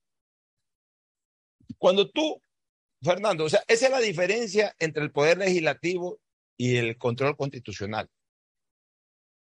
Cuando tú quieres desarrollar algo en base a tus conocimientos académicos, en razón de lo que tú piensas cómo debería de ser el derecho, tú tienes que ser legislador, no juez. Porque yo quiero construir, el que construye, entre comillas, más allá de que acá destruyen, pero hablemos de, en, un tema dogmático, en tema de fondo, en tema de cómo debería de ser la cosa. El que construye la ley es el legislador, no es el constitucionalista, no es el juez constitucional. El juez actúa sobre ley expresa. Sobre ley expresa. Lo bueno que tiene que ver es que eso se ciña a lo que dice la Constitución. A lo que ciña la Constitución, no a lo que él piensa de cómo debió haber sido, sino si está ceñido o no a lo constitucional. Aquí no.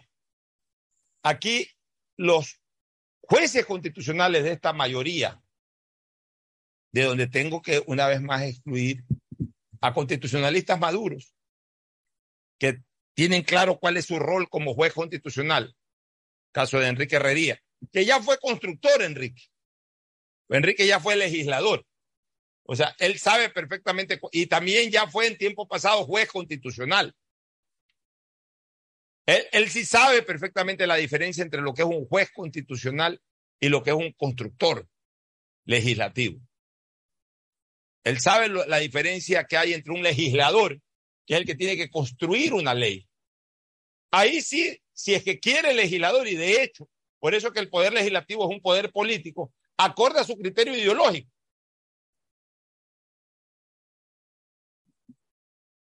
Obviamente, cualquier cosa ceñido a la norma constitucional, por supuesto. Pero el que construye la ley, o sea, el que hace del derecho lo que cree que como debe de ser el derecho es el legislador, no es el juez. El juez simplemente, le guste o no le guste un, eh, un enunciado de ley, no lo puede alterar mientras no afecte verdaderamente a la constitución. No lo puede afectar. Pero tenemos en este momento una serie de jueces constitucionales que están colegislando.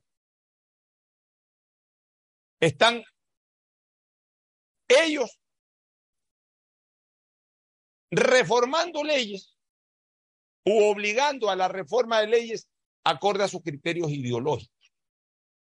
O sea, ellos llegan a tomar decisiones acorde a lo que piensan cómo debió haber sido la ley y no en razón de que si la ley es o no es constitucional, que es su verdadera y única facultad. Y entonces, claro, argumentos siempre van a sobrar, señores. Ah, no, no, es que los jueces lo que están diciendo es que es inconstitucional. Sí, es que obviamente el, el, el, el, juez, si no fundamenta que el juez constitucional, o el que juega a juez constitucional, o el que funge a juez constitucional, si es que no fundamenta aquello, no puede alterar bajo ningún concepto la ley, tiene que fundamentarlo. Y la única manera en que puede fundamentarlo es decir, hay inconstitucionalidad por tal motivo. Pero en el fondo sabe que eso no ocurre. Sino que no les gusta, no les parece, y entonces le dan la vuelta. Y ya cuando no tienen cómo darle la vuelta desde el punto de vista de la, de la real inconstitucionalidad, alegan derechos, alegan pronunciamientos de tratados internacionales o cosas por el estilo, a los cuales le dan la interpretación que ellos quieren para obligar a que finalmente se incorpore al enunciado o al marco jurídico del país. Estamos viviendo esa instancia en donde cinco personas que activan ideológicamente en una corte constitucional están tomando decisiones que en algunos casos están perjudicando abiertamente a la ciudadanía. Ya ocurrió con las Fuerzas Armadas. En su momento, personas muy identificadas con corrientes progres, de, y, no estoy comentando si tuvieron o no razón desde lo dogmático, sino no la tuvieron desde lo constitucional. El tema del matrimonio igualitario, el tema de, del aborto, lo cambiaron, lo cambiaron. Ahí sí pudieron, ahí sí tuvieron capacidad de maniobra para cambiarlo acorde a su pensamiento. Pero en este caso, le quieren clavar impuestos a la herencia a las personas que heredan de manera justa y correcta como legado propiedades, bienes o recursos de la familia. Señores, aquí uno no está promoviendo la riqueza per se, por riqueza. Uno está promoviendo la riqueza y, y, y sobre todo su, su legado cuando fue conseguida en buena lid. Porque cuando fue conseguida en mala lid, pues bueno, hay otros recursos de carácter penal en donde se puede castigar aquello. Ni siquiera, no solamente que no se puede permitir eh, su legado, sino que incluso se la puede castigar, se la puede finalmente eh, incautar cuando es una riqueza mala vida. Pero cuando es una riqueza bien habida, ¿por qué hay que castigarla? Si ya esa riqueza en su momento pagó impuestos. Esa riqueza ya pagó impuestos. ¿Qué importa quién pase a dominar esa riqueza con el paso del tiempo y con el trascender de la vida que puedan tener los, eh, eh, los generadores originarios de esa riqueza? ¿Qué importa? ¿Qué importa que Fernando Flores Marín haya trabajado toda su vida, haya comprado su casa, haya generado eh, alguna, algún recurso económico importante que lo tenga guardado, que lo tenga operando y que ya sea porque decide retirarse o porque desgraciadamente muere, evidentemente alguien tiene que ocupar su lugar. Pues. Y en este caso serían sus hijos. Porque hay que castigarlos a sus hijos obligándolos a pagar impuestos sobre algo que él ya en su momento pagó. Porque no es que van a pagar sobre algo nuevo, simplemente por el hecho de pasar a ser los poseedores de algo que ya tributó en su momento. Claro, en un país en donde no se respeta el derecho a la propiedad por parte de una serie de sinvergüenzas mediocres y que lo dejaron en evidencia cuando se pusieron a reclamar el tema de que bien hecho, de lo de la suite, que no los dejen entrar y todo. Ahí no demostraron otra. ahí- a ver, en ese tema ni afectaron a los hinchas del Barcelona, ni afectaron a. Ahí, ahí lo que ni al estadio, ni a la organización, ni nada. Ahí lo que demostraron es que son gente ignorante del derecho, que ni siquiera eh, consideran lo que es el derecho a la propiedad. Gente que está a la casa de que si mañana te pueden quitar la casa, aplaude. Es gente que, gente mediocre que no ha logrado nada en la vida, resentida, que si mañana pudieran pararse en la vereda de tu casa, olvídate ya de la suite. Si mañana a alguien le quitan una casa bien ganada, bien habida, porque simple y llanamente a alguien se le ocurrió arrebatarte la casa, aplaude. Y se ponen felices. Y celebran como que fuera el logro de su vida, la desgracia del otro. Estamos llenos de estiércol ciudadano. Desgraciadamente en esta ciudad, en este país, estamos llenos de estiércol ciudadano.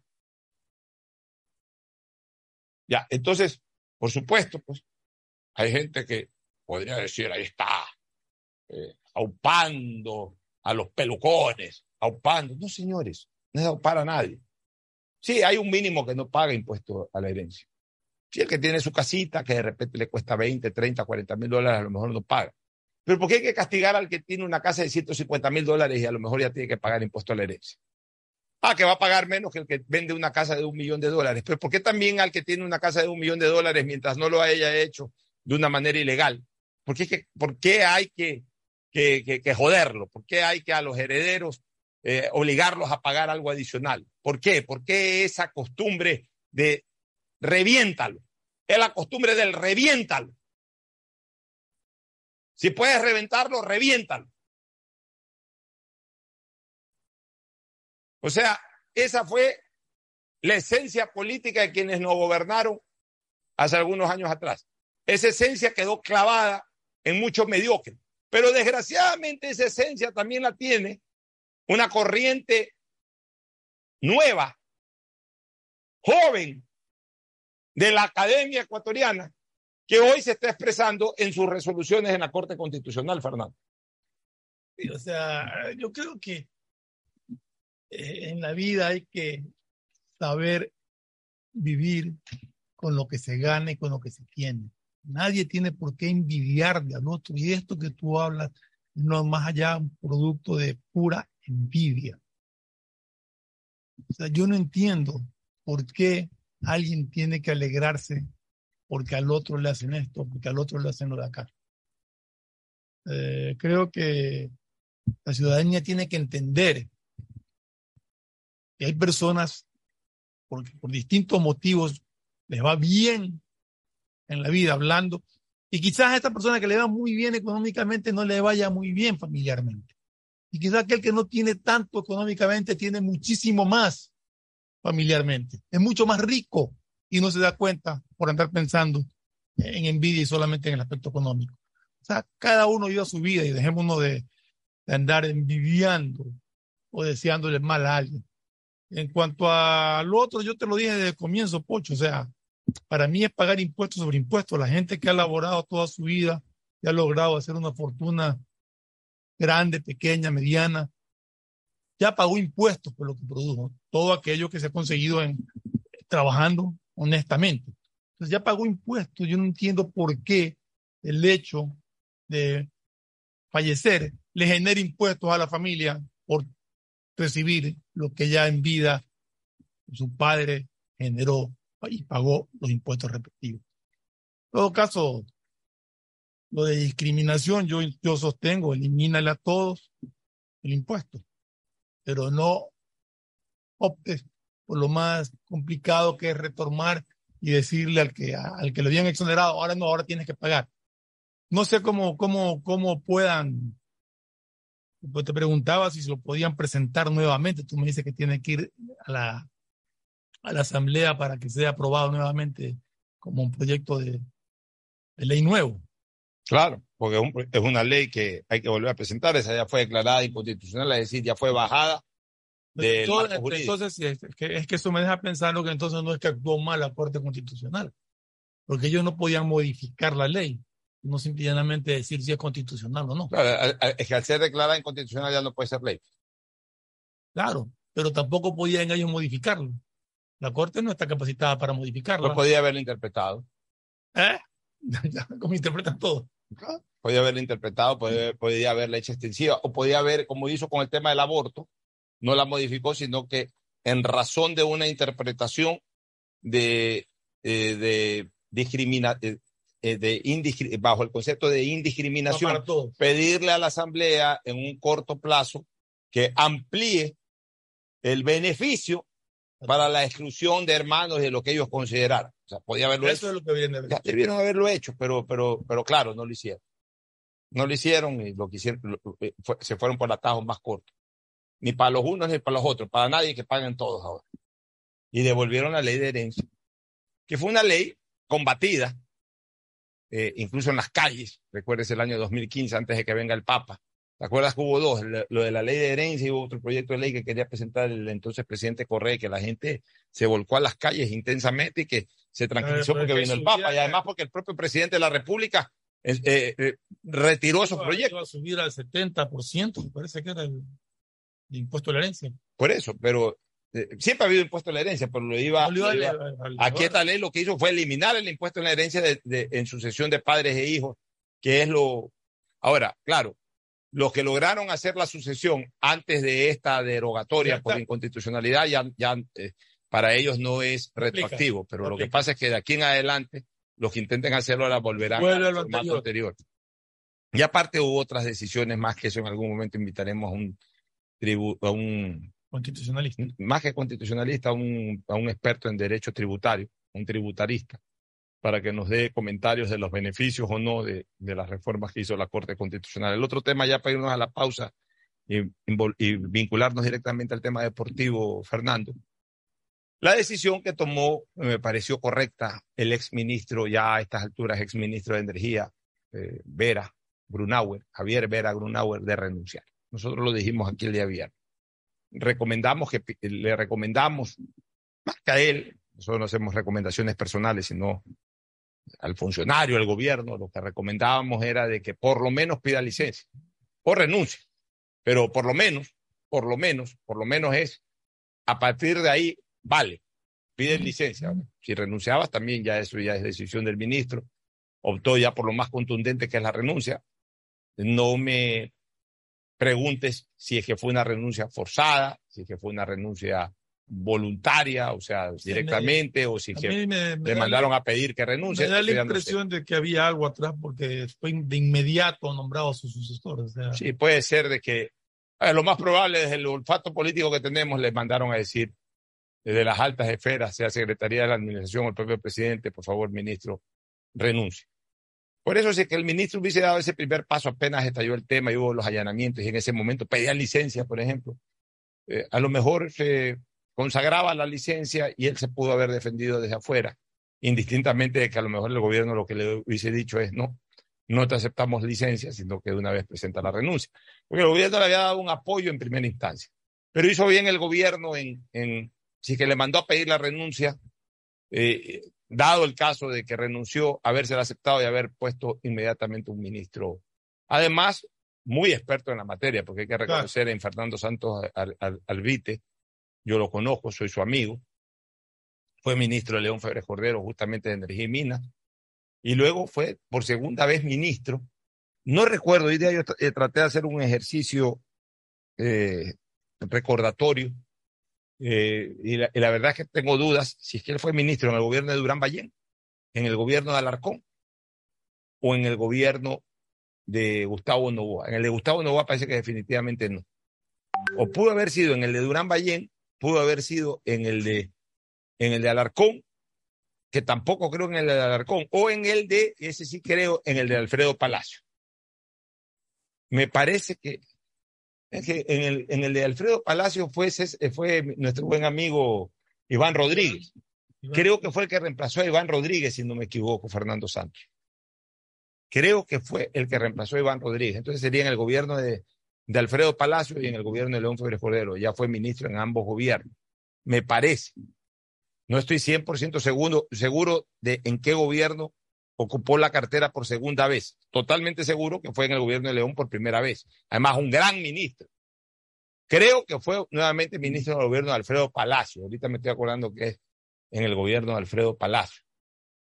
Pero un hombre experto en la materia que conoce mucho el mundo petrolero, que ha sido a veces señalado como que es muy pro empresas petroleras. De hecho, es probable que en su eh, profesión, en el libre ejercicio del derecho, en experticia de temas petroleros, él haya defendido muchas empresas petroleras. Pero es un hombre con sentido patriótico. Es un hombre que se maneja bien. Es un hombre que en el gobierno de León Febres Cordero ayudó mucho en la crisis petrolera por el tema del terremoto. Él fue junto a León Febres Cordero, ellos dos fueron los que movieron el tema con el gobierno venezolano para, para, para subsanar la inconveniencia que tenía Ecuador de producir en ese momento petróleo para cumplir con sus contratos.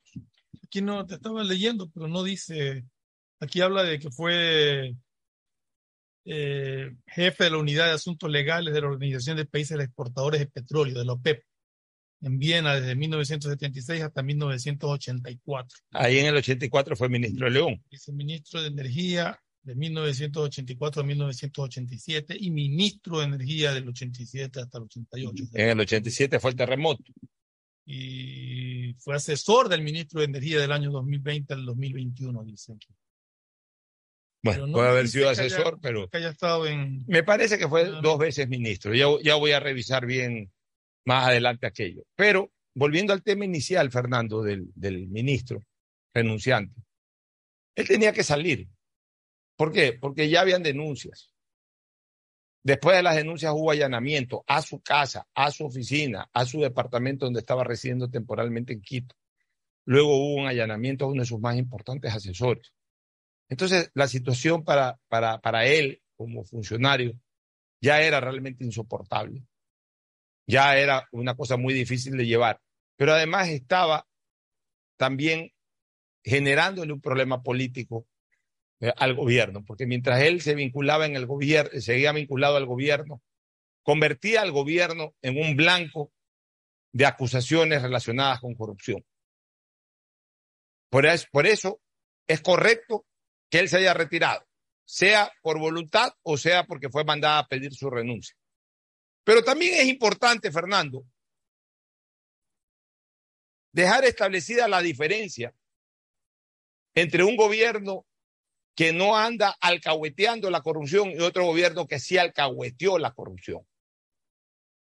Aquí, a pesar de que quienes están acusando al ministro Vera Grunauer han enfilado en muchos frentes sus cañones contra el gobierno, el gobierno no los está persiguiendo, no los está acusando de falsas, eh, no, no, los está contraatacando con falsas acusaciones, con procesos de malicia y temeridad, ni nada de eso, ni de calumnias, ni de nada de eso está aguantando las arremetidas que ya dirá la justicia si se fundamentan o no se fundamentan. Pues lo más importante, está aflojando a los funcionarios que están siendo acusados por corrupción para que se defiendan por su cuenta y lejos del poder. Esa era la diferencia con el correísmo. Y hay que decirlo frontalmente. El correísmo no los aflojó nunca. ¿Cuántas veces estos micrófonos le recomendábamos al entonces presidente Correa que los afloje? ¿Cuántas veces no le recordamos la frase de Velasco Ibarra que el poder es sinónimo de corrupción, pero que para que un gobierno sea involucrado en un acto de corrupción tiene que producirse algo sin ecuanón, que es la protección en la investigación al funcionario acusado. Cuando el gobierno protege y no lo afloja, entonces ahí es cuando se contamina el gobierno, no por el hecho per se de un acto de corrupción, porque un gobierno de, es imposible para un gobierno Corrupto garantizar. Siempre va a haber pocho. Claro, garantizar Enquistados, enquistados que, del gobierno. que dentro del porcentaje de funcionarios no haya uno o varios que cometan actos de corrupción. El problema es cuando el gobierno conoce esos actos de corrupción y en lugar de aflojarlos, los aguanta, los sostiene y peor aún los, protege. los protege. Y en el gobierno del presidente Correa, cada vez que había denuncias de actos de corrupción, al funcionario se lo protegía e incluso a los acusadores se los perseguía. Esa es la diferencia sustancial entre lo que está ocurriendo ahora y lo que ocurrió en su momento. Bien por el gobierno que haya aceptado la renuncia o que se la haya mandado a pedir. Ya eso lo sabe solamente el secretario de, la, de, de, de información y obviamente el ministro renunciante. Pero en todo caso, lo correcto fue que se aparte del poder. Nosotros, mientras veíamos de que no había una posición de renuncia, recomendábamos por lo menos pedir licencia. Por lo menos pedir licencia, pero lo que sí estábamos claros es que si el gobierno quería respirar aire puro en este tema, o por lo menos menos contaminado, tenía que aflojarlo, ya sea a través de una licencia o a través de una renuncia definitiva. Se optó por lo segundo a buena hora, y si se hubiese optado por lo primero, pues bueno, sí, seguía vinculado al gobierno, pero por lo menos estaba fuera del, escritorio en ese momento para que se defienda por su cuenta. Ahora le corresponderá al señor Javier Vera Grunauer defenderse. Puede ser de que el señor Javier Vera Grunauer tenga la razón. Eso ya no lo sé. Yo no voy a poner las manos al fuego ni por Javier Vera Grunauer, ni voy a poner las manos al fuego por la denuncia hecha por la posta y por las investigaciones fiscales. A mí me importa un bledo ese tema porque no tengo ningún tipo de vínculo en ese sentido con nadie. Me interesa como ciudadano que se llegue a la verdad. Y si el ministro tuvo responsabilidades, pues no solamente que, que ya salió del gobierno, sino que seguramente será sometido a algún juicio político y si ya la, la, las acciones del, del, ministro incurrieron en el campo penal, posiblemente la fiscalía que ya ha abierto una investigación previa lo vinculará. Y si el ministro se defiende bien y demuestra su, total eh, inocencia, pues habrá que resaltar que, fue un perseguido, un perseguido injusto, un, perseguido mediático injusto, un perseguido político injusto, porque en esto también se terminó metiendo la Asamblea Nacional. O sea, el resultado de las investigaciones arrojará un criterio final sobre el paso del señor Javier Vera Grunauer en el Ministerio de Energía. Pero lo importante, lo absolutamente importante es que él se haya apartado del gobierno y defenderse por su cuenta.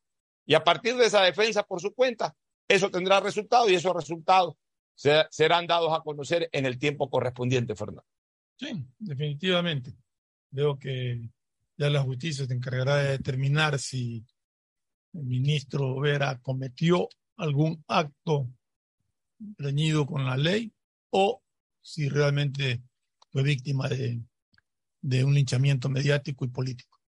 El objetivo de la CNT es ser la principal proveedora de telecomunicaciones del país, entregando ofertas competitivas, acceso a la tecnología y a la conectividad. Conectamos vidas llegando a las poblaciones más vulnerables y a sectores más alejados servicios de calidad que devuelven recursos al país para convertirlos en proyectos que mejoran las condiciones de vida de los ciudadanos. Nuestra visión social es crecer e innovar constantemente con transparencia, eficiencia y sobre todo comprometidos con la rentabilidad social. CNT sirviendo al país. Nos vamos a una recomendación y retornamos con el segmento deportivo. Auspician este programa. Aceites y lubricantes Gulf, el aceite de mayor tecnología en el mercado. Acaricia el motor de tu vehículo para que funcione como un verdadero Fórmula 1 con aceites y lubricantes Gulf. Si te gusta el tenis, ahora llegó la oportunidad de vivir tu pasión en cualquier lugar con Bet593. Regístrate en bet593.es y recibe un bono de hasta 300 dólares. Sí, un bono de hasta 300 dólares para que pronostiques resultados cuando quieras. Bet593.es, sponsor oficial de la Federación Ecuatoriana de Tenis y tiene el respaldo de Lotería Nacional. Aplican condiciones y restricciones. Tengo que contarles lo que me pasó ayer. A ver. Fui a tu banco aquí, en la tiendita cerca de mi casa y pude pagar la luz, mi pacificar e incluso la matrícula del carro, sin filas y después de las cinco. Increíble. Definitivamente, tu banco aquí es tener a Banco del Pacífico, pero aquí en las tiendas, farmacias o cyber. Aprovecho ahorita y me salgo a hacer un retiro pendiente. Inmobiliar te invita a la subasta pública de bienes inmuebles. En octubre tendrán terrenos, casas, departamentos, parqueaderos y más. Presenta tu oferta el lunes 24 de octubre. Más información en www.inmobiliariapublica.es. Mole el Fortín te conviene. Compren Mole el Fortín. Todo para la familia y el hogar. Todo para la belleza y el deporte. También para la salud. Paga todos tus servicios y disfruta del patio de comidas. Mole el Fortín te conviene. Cuando requieras medicamentos, Solicita a la farmacia de tu barrio que sean genéricos de calidad y estos tienen que ser de Cuajén. Son de calidad y al alcance de tu bolsillo, al alcance de la economía familiar.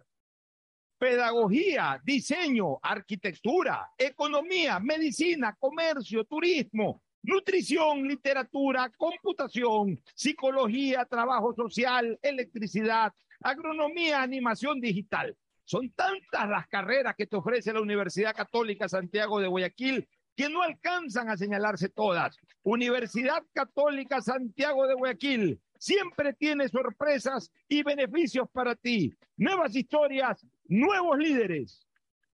El objetivo de CNT es ser la principal proveedora de telecomunicaciones del país, entregando ofertas competitivas, acceso a la tecnología y a la conectividad.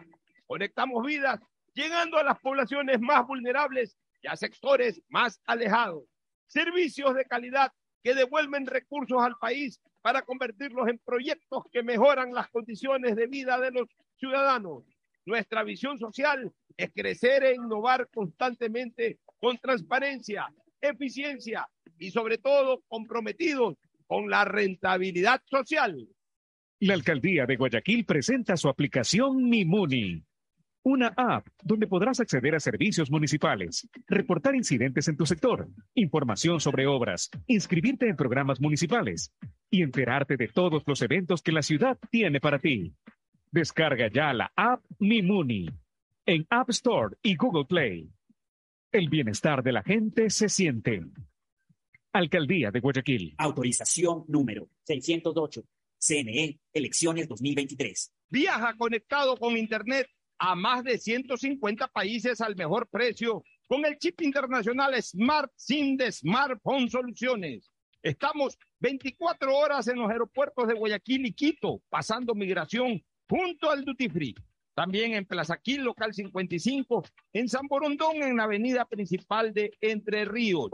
Lo importante es que cuando viajes estés conectado, sin esperar conectarte un Wi-Fi. Conéctate directamente con tu chip al teléfono celular que quieras llamar a través del WhatsApp o de manera directa. No lo olvides, Smart SIM de Smartphone Soluciones te espera en el aeropuerto con atención 24 horas al día. Cuando se va la luz, tu vida se detiene. Evita los cortes pagando tu planilla en la APP de Senel EP o visita sus oficinas. Tu vida sigue. Tus ahorros te premian. Todos los días puedes ganar celulares, tablets o televisores. Por cada 50 dólares que deposites en tu cuenta de ahorros de Banco Guayaquil, puedes ser uno de los ganadores diarios. Además, si abres un ahorro meta desde la app, tienes doble oportunidad de ganar. Si no tienes una cuenta, ábrela desde www.bancoguayaquil.com. Banco Guayaquil. Con Inmobiliar puedes transformar tus ahorros en una gran inversión. Todos los meses ofertamos un catálogo nacional de lotes, terrenos, casas, departamentos y más. Participa en las subastas públicas de bienes inmuebles y haz realidad todos tus proyectos. Consulta el catálogo y más detalles del proceso llamando a 1-800 Inmobiliar, 1-800-466-624 o visita nuestra página web www.inmobiliariapublica.com S. Inmobiliar. Bienes en venta todos los meses. Autorización número 447. CNE, elecciones 2023. Mastercard Pacificar Débito premia tus consumos para vivir la final de la Conmebol Libertadores en una experiencia que no tiene precio. Tus consumos acumulables desde 100 dólares con tu Mastercard Pacificar Débito participan en el sorteo de entradas al partido con el más pequeño de tu familia, que saldrá a la cancha como capitán honorario. Además, participa para disputar la transmisión del partido en un viewing party y gana promocionales para vivir la final en casa. Son más de 50 ganadores. Mastercard, patrocinador oficial de la Conmebol Libertadores. Pacificar, historias que vivir. Banco del Pacífico. Ya llegó el nuevo iPhone a Claro y puede ser tuyo. Escoge tu modelo favorito, el iPhone 14, iPhone 14 Pro o el iPhone 14 Pro Max para usarlo con SIM física o eSIM. Y lo mejor de todo, cómpralo hasta en 24 cuotas. Ingresa ahora a claro.com.es o visita nuestros centros de atención a clientes. Más información en claro.com.es. La alcaldía informa. que ya puedes registrarte al programa Generación Digital. Si eres estudiante de primero de bachillerato, décimo y noveno año de colegio fiscal o fiscomisional, ingresa a www.generaciondigitalgye.com y regístrate para que puedas acceder a una de las tablets que la alcaldía te obsequiará para que estudies y te conectes al futuro. El bienestar de la gente se siente. Alcaldía de Guayaquil. Autorización número 609. CNE, elecciones 2023. Estamos en la hora del pocho. En la hora del pocho presentamos Deportes, Deportes.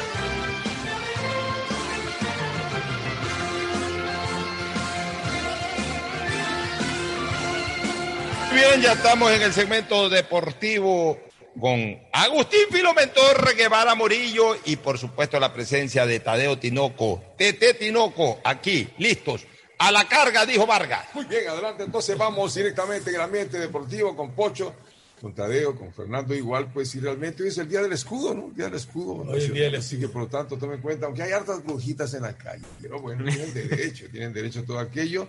Se venden entradas, oye, pero en cantidades. Vi una vuelta, una vuelta en cada, por ahí sector de la, del, eh, Del Coliseo. Pollos a la brasa. Ah, también. De Pollos a la brasa están vendiendo. Entonces, eso da un síntoma de que el estadio está lleno esta vez. No, yo creo que el estadio se va a llenar ese Sí. domingo, ¿no? Con la hinchada de Barcelona, básicamente. No, no sé si hinchas del Aucas. Me imagino que les asignarán algún. Iban a aperturar. estadio, ¿no? El ¿Cómo Aucas están? tiene Sí. más de 20 partidos sin perder. Eso sí, iban a aperturar acceso a los hinchas del Aucas, pero no se ha conocido a detalle dónde será su punto de, vi- de venta ni nada por el estilo. Le asignarán una de las generales. imagino, Sí. ¿no? y viven en Guayaquil los hinchas del Aucas igual Muchos. Claro, Hay sí. muchos. Entonces, Guayaquil ya tiene más serranos en el Ecuador, sí saben. Entonces, por lo tanto. entonces esos son un poco el panorama de un Barcelona que esta semana ya vuelve a su estadio, de un estadio que no se va a poder acceder todavía a cubrir los entrenamientos porque tienen que desmontar toda la planificación que armó con Mebol, entre esas las cabinas y todo, adecuarlas nuevamente para lo que es Liga Pro. Entonces tienen que Pero- desmantelar todo lo que es con Pero la cancha estar normal. Pues, para La cancha queda La cancha tal está cual, buen estado. Pues, los arcos quedan los nuevos, pero no puede la gente todavía ingresar porque están desmontando las carpas y todo. Pusieron un marcador nuevo. Eh, no, o sea, Barcelona la, la vez pasada lo puso, que estaba en lo que es en la entrada del Me túnel. decían que habían puesto un marcador nuevo, pero no Y sé. si pusieron una pantalla grande en el lado de la General Sur Norte, ¿ok? Pero no sabemos si esa pantalla sí va a quedar o no. Ah. Déjeme decirle a usted que el objetivo de la CNT es ser la principal proveedora de telecomunicaciones del país, entregando ofertas competitivas, acceso a la tecnología y a la conectividad. Conectamos vidas llegando a las poblaciones más vulnerables y a los sectores más alejados, servicios de calidad que devuelven recursos al país para convertirlos en proyectos que mejoran las condiciones de vida de los ciudadanos. Nuestra visión social es crecer e innovar constantemente con transparencia, eficiencia y sobre todo comprometidos con la rentabilidad social. CNT sirviendo al Ecuador con rentabilidad social. Este, bueno, ganó el favorito. Yo Sí. creo que todos que pensaban que Flamengo iba a ganar y, finalmente eh, se logró aquello. Sí, Sí, a mí pero no me gustó el partido. a la larga, a la larga, los equipos que ganan estos torneos son por más allá de que se juegue bonito o no se juegue bien, no Lo fue un buen partido, pero se tiene peso futbolístico y el peso que tiene Flamengo no solo como institución, sino en su plantilla de jugadores era superior al de Sí, del Atlético sí, Paranaense pero y terminó ganando el ves- partido. Sí, pero ves a un Flamengo que teniendo un hombre más en la cancha terminó prácticamente metido en su arco, Bueno, ¿no? pero es que ya Que eh, reaccionó Paranaense. es que a la hora de la hora, Fernando, eh, eh, estás ganando un torneo, ya te faltan X cantidad de minutos para ganar la Copa Libertadores, el rival también te encima, ya tú ya comienzas, ya ahí no estás Sí, pensando en jugar bonito. caro porque te pueden meter un Sí, gol en ese rato y ya no tienes Y estuvo cerca de dos opciones, dos opciones. Ya, pero el. Flamengo tiene definitivamente un, un- un gran plantel tanto atrás como adelante. Adelante tiene a dos grandes Es que goleadores, Pedro y, y Gabigol. teniendo el equipo que tiene, que los nombres es muy superior, y teniendo un hombre más en la cancha, se haya visto tan apretado y haber, no haya podido ampliar la diferencia. Pero ganó su tercera copa, que es lo importante. sí, eso, sí, eso es lo más importante. Claro, no, eso sí. Mire que los últimos tres partidos, las últimas tres finales, fueron tan apretadas. Cuando ganó Flamengo a River, fueron 2-1. Cuando Flamengo pierde con Palmeiras, 2-1. Y ellos ganan 1-0. Mira, en cambio con River, acuérdate que buena parte del partido iba perdiendo el 1 a 0 y en los últimos 15 minutos empató. Y también En con el Gabigol. 89 y 92. También con Gabigol, en Gabigol. los últimos minutos. O sea, En las finales ha marcado. Gallardo tenía lista ya la celebración. la- Fue- La fue- jugada de- del gol de Flamengo. Sí, Ahora, demasiado. Sí, Sí, en este gol. Pero sí, una buena apretado. definición de Muy buena No, no, no, definición. bien, bien la apretada, bien apretada la, tenía. Es que la jugada. Tuvo que tratar las líneas para, para ver si estaba offside o no, a ver, pero de la primera vista yo nunca vi offside. No, no, no. Oye, sí, no. quedó- Muy, muy recortada, muy así, muy finita la jugada. Pero qué bien definido, porque no tenía Eso mucho sí. ángulo para el No, no, No, no, la definición es perfecta porque llegó a cachetear la pelota bien. Entonces esos jugadores valen 80 millones de dólares. Ah, inalcanzables para el fútbol ecuatoriano, porque aquí queremos tener, aquí le exigimos a Henry Valencia que ha hecho tres goles en los mundiales, que no, que tiene que ser como Gabigol. O sea, pero algo Gabigol eh, cuesta 80 millones de euros. O sea, Cierto. eh, aquí la gente no entiende lo que es el valor comercial. Aquí todo el mundo especula. No, yo lo vendería, póngame un nombre de cualquier futbolista ahorita de acá del de Eh, Guayaquil. pongámosle de Guayaquil. Podría ser ya Fidel Martínez, póngale, por ejemplo. Ah, no, no, veía Fidel Martínez está viejo, pero estos que están surgiendo. Ah, de los están- nuevos. A ver, ¿quién podría ser? Qué difícil. Cuando salió Ya. Miller Bolaño, por ejemplo, Ya, Miller Bolaño. "No, es que no se lo puede vender por menos de 15 millones de dólares. ¿Quién dice eso? El, el fútbol, el fútbol tiene ya una tabla de valores en el mercado internacional, tiene mucho que ver con el país de origen, con una serie de cosas. Entonces, hay jugadores que, que, que cuestan lo que cuestan porque lo demuestran en la cancha. Porque vayan donde vayan, son goleadores, son triunfadores, ganan títulos. Entonces, no es cuestión de que porque a uno le gusta un jugador, ah, no, a ese jugador si se lo venden menos de 5 millones se lo está regalando. poco más. O sea, el mejor jugador ecuatoriano, mientras no salga a Europa y mientras no brille en Europa, del Ecuador nadie puede costar más de 5 o 6 millones de dólares, pero ya eh, A las una cansadas. perla en bruto prácticamente.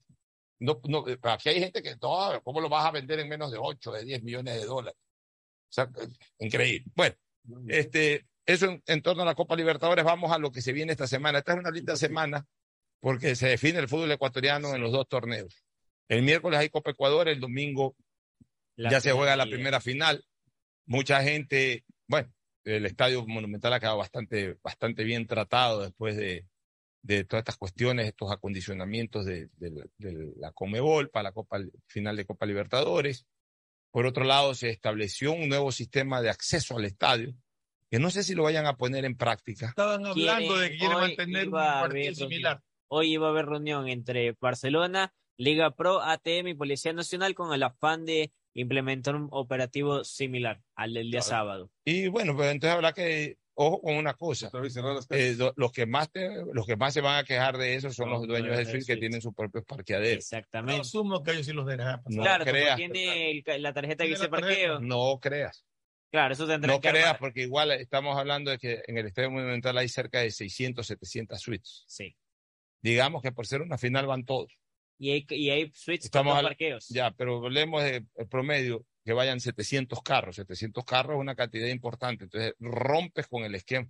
Una cosa es que te den facilidades para que entren 15, 20 carros, que de los dirigentes, que Claro, de- los del alcalde, la, la alcaldesa de la ciudad, que de tal autoridad, presidente. que el presidente de la Liga Pro. Un sitio exclusivo para que se parqueen los propietarios de suite y haya un especial para los propietarios. Eso sí. al. Yo creo que ahora habría que agregar para un parqueo para los de suite que se vayan en estadio. Exacto. Y en el fondo terminarán agradeciendo, porque si hacen bien las cosas, Sale más rápido. salen más rápido. Sale más rápido. Eh, eh, así es. Sí. Llegan más rápido y salen más rápido. No es una mala idea. Si lo hacen bien, si lo implementan bien, y puede ser el origen, puede ser el origen, para que en un momento vuelvan nuevamente las barras de, eh, por ejemplo, en los clásicos del astillero. Puede ser, puede ser, si se maneja, ¿por, qué? Porque a veces en medio de los carros, del tránsito, Ahí que va todo el caminando. Ahí es que se arman los relajos, que Sí. rompen parabrisas y que hacen relajo y en las afueras estás entre en medio de los carros y la gente. Eh, los policías también se vuelven locos, los agentes de tránsito se vuelven locos y, y no se puede controlar. En cambio, como quien dice, en campo, en campo eh, eh, enmarcado, porque el área, el, el, el, el área del estadio está enmarcada, pero, pero, pero limpiecita de tránsito y todo, en un momento determinado, bueno, entra tal barra, se la va siguiendo, se, va, se van a su sitio, de ahí no se mueven, entra la otra barra tal hora, igualito como hicieron con Paranaense, como Sí. ustedes, ¿dónde va? Hinchada de MLE, ¿qué barra va a ocupar? Por ejemplo, la General Norte. Ustedes entran por aquí y a esta hora. No, pues acá incluso. Igual las salidas. Entonces, se puede controlar Orden, todo claro. y, y volver nuevamente, devolverle nuevamente. No debe de ser costumbre esto de que no vaya la hinchada a visitar. Cierto. No debe de ser costumbre eso, no debe de ser el, el facilismo de que no va la hinchada visitante. Solo se da en los clásicos, eso sí. ¿no? No, porque ahora mira que también para estas finales están cogiendo esa costumbre. Eh, Aucas ha dicho de que, claro, Ellos no A quieren. poner- Aucas le va a faltar estadio para hinchada. Está vendido todo. creo. ya, pues no Por sé si le vaya a digo. posiblemente le falte, y, ya, y no le interesa al hinchar, a ver, al Aucas no le interesa que vaya al hinchar del Barcelona a Quito, Ya sobre todo si juegan, a ver, si jugaran en el Atahualpa les interesa. otra cosa, claro. Allá en Chillo Gallo no les interesa. Y ellos saben que tampoco tienen hinchada del Aucas aquí en Guayaquil como para canjear. No, claro. Ustedes nos dan un 10% de, de, de No, las localidades en Guayaquil, nosotros acá en Quito. Acá en Guayaquil ese 10% va a quedar vacío. No, basta. se llena, pero en el, en el, en el, en el tamaño del estadio de Barcelona es mínimo. ¿no?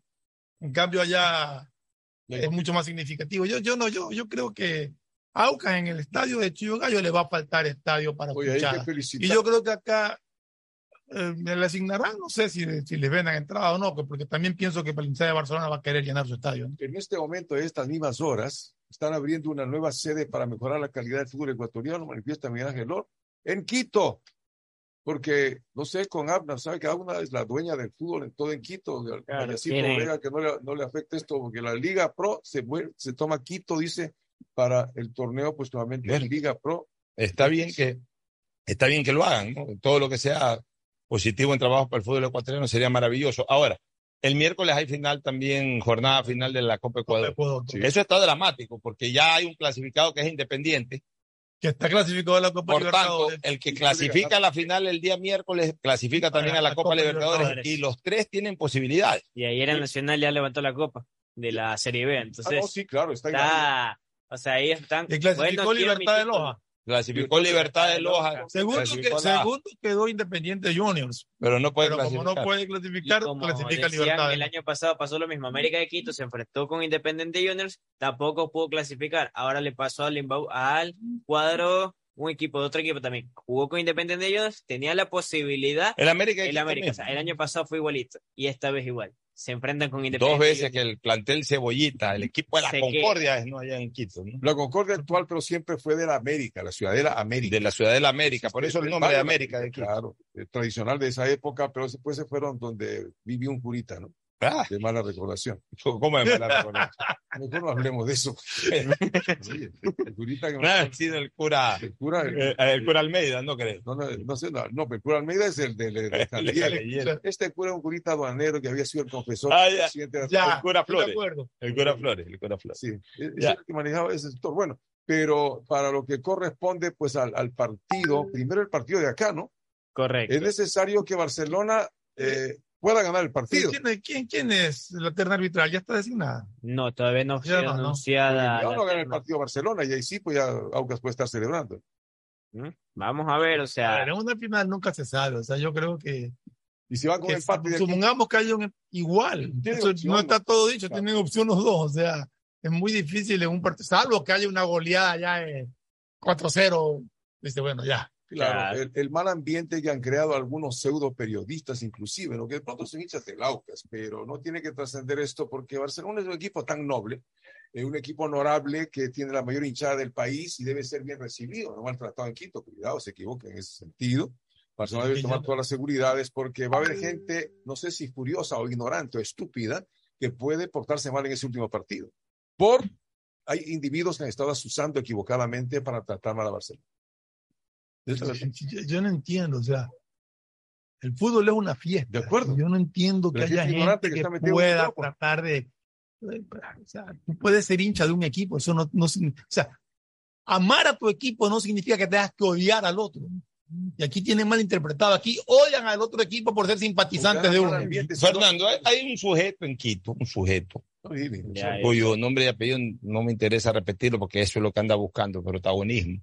Hay, un- hay un sujeto que se ha puesto en ese plan, Deberían más hasta el que es el típico longo, longo, que no, eh, eh, y esto no es afectar ni, ni ofender al serrano, que es otra cosa. El serrano es hombre de la sierra, el quiteño, que generalmente es un hombre de bien, sea pobre, sea clase media, sea burócrata o sea empresario, no importa, pero el factor común del serrano es ser hombre de bien. Estos longos son el excremento de los volcanes. Gente de, de- de baja ralea, odiadora. A, a eso se les llama long, no a los serranos, a, a- a los longos, a los excrementos estos de los volcanes. Hay un excremento de los volcanes por ahí que eh, está ganando notoriedad a, punto de- a punta del regionalismo, de insultar, de ofender eh, a la ciudad de Guayaquil, porque se dispara con todo, contra la ciudad, ahora ha cogido contra Barcelona. O sea, cree que con eso gana fama eh, y gana notoriedad en Quito, en, y está equivocado. Pero bueno, eh, uno tiene que saber elegir a sus enemigos. Este tipo no es enemigo, eh, o, o sea, Guayaquil es demasiado grande y Barcelona en este caso también es una institución demasiado grande para tomarlo como enemigo a este excremento de los volcanes. Hay que dejarlo simplemente hay que, que, que iría cualquier basura, porque no se lo puede controlar, porque desgraciadamente, pues en redes sociales cualquiera puede decir cualquier estupidez, pero que quede ahí como eso, como un longo, como un excremento de los volcanes. Y ahí que quede. Barcelona tiene un buen equipo, tiene un buen sistema de juego y que ha dicho Bustos entonces para esto, ¿cómo estamos ya para el partido? No ha hablado, y la semana anterior entrenaron todo a puerta cerrada, hoy volvieron ya a los entrenamientos, también lo hará a puertas No cerradas. hay ningún lesionado, ¿no? No, al momento Todo- no se presenta ningún lesionado y están con la plantilla completa esperando el partido sábado, domingo 18 horas. Entonces, Barcelona ya incluso ya puso a la venta las entradas para sus hinchas. Mire que los valores son los siguientes para reiterarlos, están con los siguientes. General 25, tribuna 35, palco central 50, palco bajo, lateral y, la, y lateral 45 y suite 60. Bueno, recuerda que el objetivo de la CNT es ser la principal proveedora de telecomunicaciones del país, entregando ofertas competitivas, acceso a la tecnología y a la conectividad. Conectamos vidas llegando a las poblaciones más vulnerables y a sectores más alejados. Servicios de calidad que devuelven recursos al país para convertirlos en proyectos que mejoran las condiciones de vida de los ciudadanos. Nuestra visión social es crecer e innovar constantemente con transparencia, eficiencia y sobre todo comprometidos con la rentabilidad social CNE, comprometidos con la rentabilidad social. Nos vamos a una pausa comercial, retornamos con la parte final del segmento deportivo. El siguiente es un espacio publicitario apto para todo público. Siga, siga. Señora, espere, no me empuje. Siga, siga. Qué pesadilla más fea. Ojalá existiera un lugar donde no te estén diciendo, siga, siga. Lo mismo que tu banco, pero aquí. ¿Existe un lugar como un banco, pero sin el siga, siga? Lo mismo que tu banco, pero aquí. ¿Y se puede depositar y retirar como en el banco? Tu banco aquí. Lo mismo que tu banco, pero aquí. Encuéntralos en tu tienda, cyber o farmacia más cercana. Lo mismo que tu banco, pero aquí. Banco del Pacífico. 593.es. Asunéis dentro y fuera de la cancha con Bet593.es. Diviértete y gana con pronósticos en tenis y miles de eventos deportivos. Bet593.es, sponsor oficial de la Federación Ecuatoriana de Tenis, con el respaldo de Lotería Nacional. Aplican condiciones y restricciones. Bet593.es. Lo viven ellos, lo juegas tú.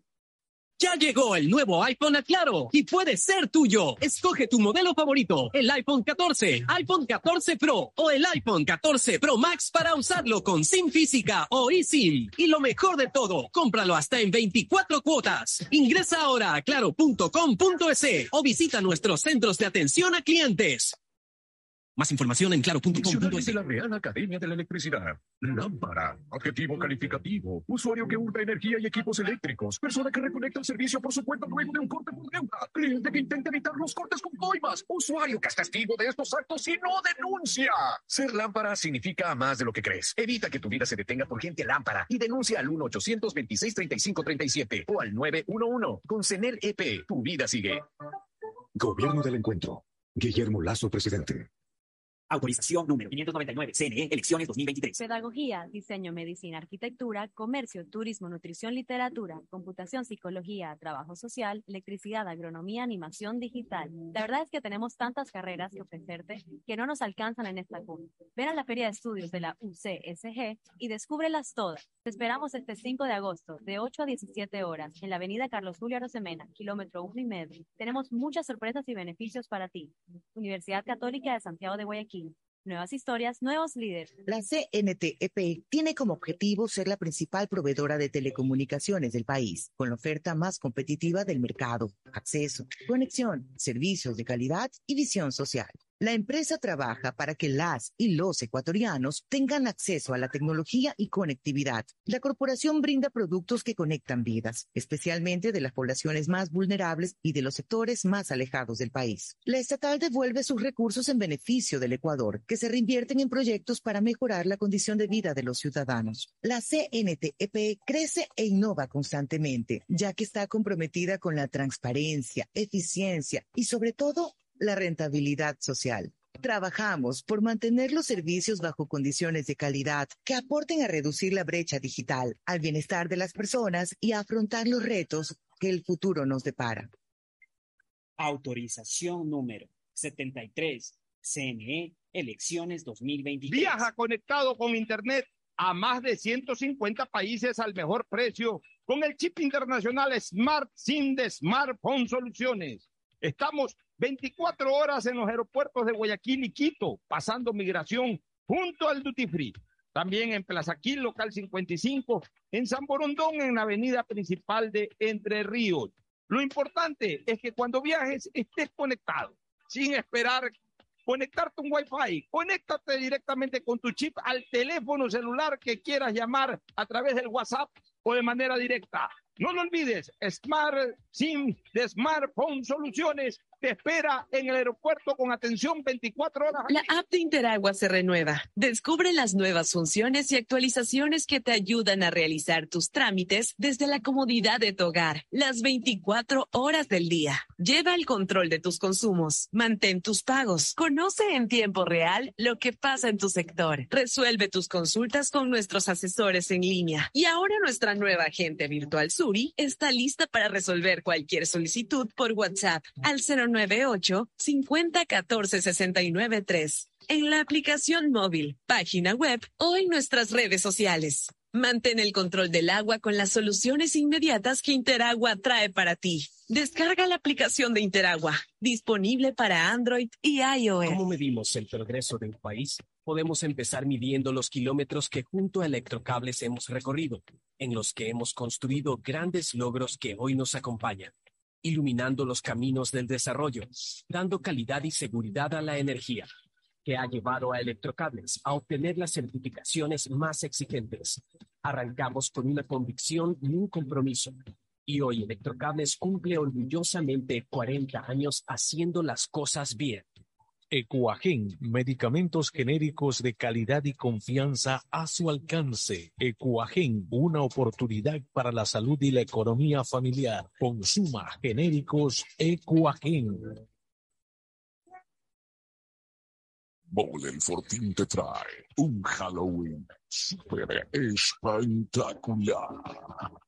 Sí, del 29 al 31 de octubre visita nuestro Photobooth del terror, ubicado en la planta alta y llévate un video en 360 grados con los personajes más terroríficos. Además, no olvides venir con tu mejor disfraz porque podrás llevarte espectaculares celulares e increíbles premios instantáneos. Recuerda, del 29 al 31 de octubre, la diversión más terrorífica está en el Fortín. Con Inmobiliar puedes transformar tus ahorros en una gran inversión. Todos los meses ofertamos un catálogo nacional de lotes, terrenos, casas, departamentos y más. Participa en las subastas públicas de bienes inmuebles y haz realidad todos tus proyectos. Consulta el catálogo y más detalles del proceso llamando a 1-800 Inmobiliar, 1-800-466-624 o visita nuestra página web www.inmobiliariapublica.com S. Inmobiliar. Bienes en venta todos los meses. Autorización número 447. CNE, elecciones 2023. La alcaldía informa que ya puedes registrarte al programa Generación Digital. Si eres estudiante de primero de bachillerato, décimo y noveno año de colegio fiscal o fiscomisional, ingresa a www.generaciondigitalgye.com y regístrate para que puedas acceder a una de las tablets que la alcaldía te obsequiará para que estudies y te conectes al futuro. El bienestar de la gente se siente. Alcaldía de Guayaquil. Autorización número 609. CNE, elecciones 2023. Sé una de las cinco personas que conocerán a Rafael Nadal con American Express de Banco Guayaquil. Cinco ganadores podrán ganar un meet and greet más entradas a la localidad American Express Box o 10 entradas a diferentes localidades para ti y un acompañante. Participa por cada 200 dólares en compras con tu American Express de Banco Guayaquil. Regístrate en www.americanexpressexperiences.com. Exclusivo para clientes American Express de Banco Guayaquil. Hay sonidos que es mejor nunca tener que escuchar. Porque cada motor es diferente. Desde hace 104 años, Lubricantes Cool mantiene la más alta tecnología y calidad en línea de aceites para motores a diésel y gasolina. Está hecho con una fórmula especial para dar excelente protección a todo tipo de motores, evitando el desgaste prematuro de pistones, anillos y árbol de levas, ayudando a mantener limpio el motor y libre de depósitos que se forman por las altas o bajas temperaturas. Dele a su motor lo que se merece. Lubricantes Cool, la más alta tecnología en lubricación. 104 años preservando la vida de su motor. Lubricantes Cool. Cool es más lubricante.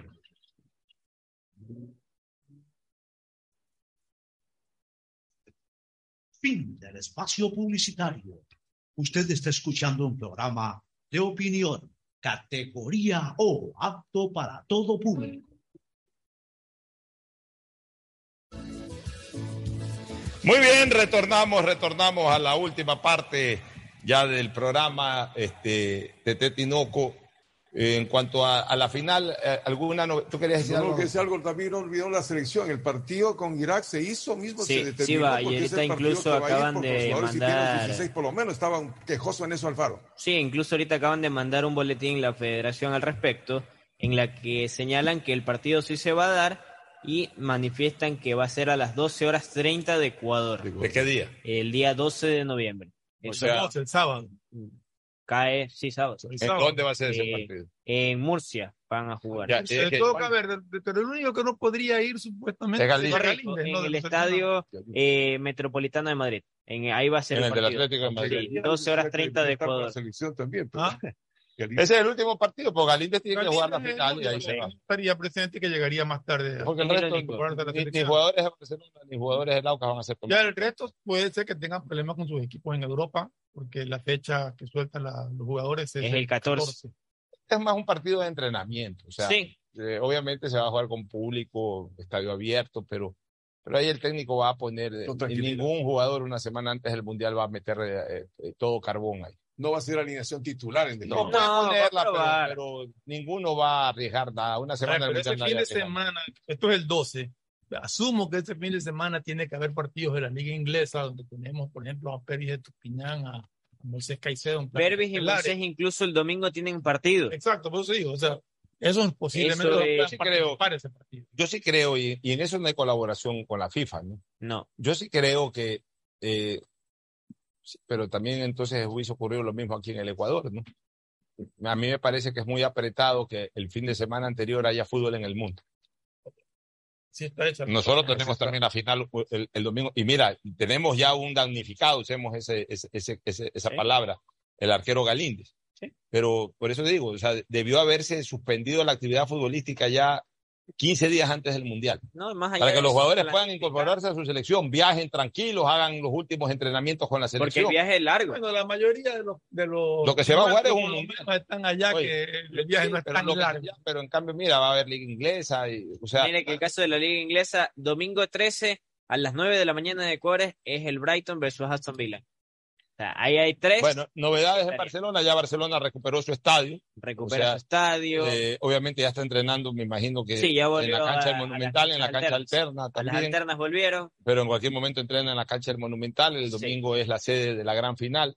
18 horas y mañana también son las elecciones del Club Sport Emelec. ¿Cómo va eso de las elecciones? Eh, en Emelec, sin mayor novedad, Hay caravana, he escuchado de que los candidatos están saliendo a hacer haciendo caravana. cierre de campaña. hicieron- Hoy el candidato Aguat con Gilbert a la una de la tarde en los exteriores del Estadio Capel harán cierre de campaña. ¿Y qué llamamos Sí, cierre? yo no sé Y es aquí en horas de la mañana me llegó una lista por parte de Carlos Luis Torres, de la lista de Torres, en la que dicen qué técnicos opciones de llegar. Gustavo Quinteros y Sebastián no. Becasés. A ver, a ver, no mientan con Quintero. Quintero es campeón con Colo Colo, está ratificado en Colo Colo y anda con otra proyección. En eso sí tengo, más, de Argentina lo están mirando. en eso sí tengo que reconocer algo de Aguat. ha anunciado ese brasilero y lo ha traído. Exacto. O sea, bueno, eh, ha, ha- ha ganado una Copa Sudamericana. Vaya a firmar o no vaya a firmar, pero Ya, lo viene. pero lo ha traído. O sea, ese- mismo o sea, caso. lo tiene ahí ese brasilero, como quien dice, a la mano, y, y es el que anuncia que va a ser su técnico. Pero esto de comenzar a decir que Quintero, Beca- Becasese puede ser una posibilidad, aunque Becasese está bastante bien cotizado ahorita en el fútbol Sí, es muy caro. Está. Pero bueno, pero por lo menos ese, digamos que podría estar en un momento determinado al alcance de Meleco de cualquier equipo ecuatoriano. Pues Quintero no. Es como que mañana, se la- eh, como que el- mañana fueran las elecciones del Barcelona y salga alguien ahorita a decir que Almada viene al Barcelona. Tan loco. No hay más No, no, no, no campeón. ah, en engañemos. este momento sale más no caro. engañemos. O sea, ahí comenzamos mal o ahí estamos cerrando mal una campaña cuando le estamos dando una opinión que a todas luces se sabe de que es absolutamente improbable. Lo que sí todos coinciden y buscan es un arquero suplente. Adrián Bonde culmina su contrato este mes de diciembre. Por el lado, el otro día decían Rolando Silva. Y ¿Sabe por- cuál es el arquero ideal para Melé suplente? ¿Cuál? Claro que ya se le termina de dañar la carrera a ese ¿Se- muchacho. Sí, señor. Eh, se le termina de dañar la carrera porque la verdad es que ese- esa es la fatalidad de un arquero. Que, tapa, que tapa uno solo. Que Exacto. tapa uno solo. Entonces, el- Y a porque Pedro por último tú puedes llegar como el 9 suplente, pero en un momento determinado convence. Convence. El técnico dice voy a jugar con doble punta. De alguna manera te acomodan. El arquero está jodido. Pero el mire, arquero, si no tapa, si no es el titular, Mira ya el queda caso como de. Keylor Navas, como está desesperado. por banca en el PC. No juega. Pero si van a buscar un alterno, una opción, yo creo que buena puede ser José Gabriel Ceballos. Pero le- que tiene al hermano ahí también jugando en No, el equipo. le traigo más atrás. El primo, Javier, el hijo de Alex, era de Melec. Lo prestaron a Guayaquil City. Pero Javier, No, Javier para segundo arquero Ah, claro. todavía no tiene. No, no, o sea, me refiero, eh, pues perdió espacio, se fue técnico y está en técnico. Eh, eh, Silva es un buen arquero. Silva es un el- buen arquero. El de Orense, pero eh, ahorita es primer arquero en Orense. Y Entonces, dudo no creo que venga. sentarse. eh, menos el de City no va a ir por segundo arquero si ya está- convocado a la selección, a, la- a los ciclos, este chico Valle. Valle, no. Exacto, entonces eso es lo que buscan, es el segundo arquero. Vanguera no creo, ya No, está no. por el retiro Vanguera, pero todavía podría jugar una temporada más, pero- con Boni. No se ha escuchado de nada, porque quieren esperar que llegue el nuevo dirigencia y nuevo cuerpo técnico, para ver si se quedan con Adrián te- Tenían un chico Mina ahí que, que Eh, tengo entendido, había oído buenos arquero. ¿Y comentarios de por qué. Melec no fomenta, cuando hablo de Melec, los mismos, todos los equipos? Por lo menos el segundo arquero tiene que salir de la, de la, de la Por, escuela por de eso, por eso por este chico Mina, porque Por sé eso que está ahí en el equipo y te he oído buenos Tienen comentarios, tienen tiene que buen salir- porte y tienen todo. No que sé. salir de los, de, de- de los, de las semilleros, pues ya no son capaces de producir un arquero suplente, entonces ya que, que son capaces de producir en las divisiones menores. ¿A- ¿Hasta cuándo todo es contratación y contratación? Otro tiene que hacerles el trabajo. ¿Por qué? Félix Mina comiencen a apostar, comiencen a apostar en, en, en sus propias, en sus propios semilleros, por lo menos para el arquero suplente. Aprendan de Independiente que tiene que tiene- Así es. Exacto. Independiente ge- genera y genera Joan jugadores. López, su arquero suplente, tiene 22 años. Emelec no tiene ese equipo llamado Rocafuerte en segunda. Sí. Ahí, el- ahí debería de tapar un- un- el, el mejor eh, prospecto, tapar todo el, todo el año, la segunda y todo. Y al año siguiente pasarlo a primera, como era antes. Antes los arqueros suplentes de los equipos guayaquileños venían todos de las divisiones menores. De repente ahora hay hasta que contratar eh, arqueros suplentes de otros equipos, estamos locos. Eso es lo que... Vamos a una última recomendación y luego al cierre. Pancho, aún no empieza la franja publicitaria. ¿Qué estás haciendo?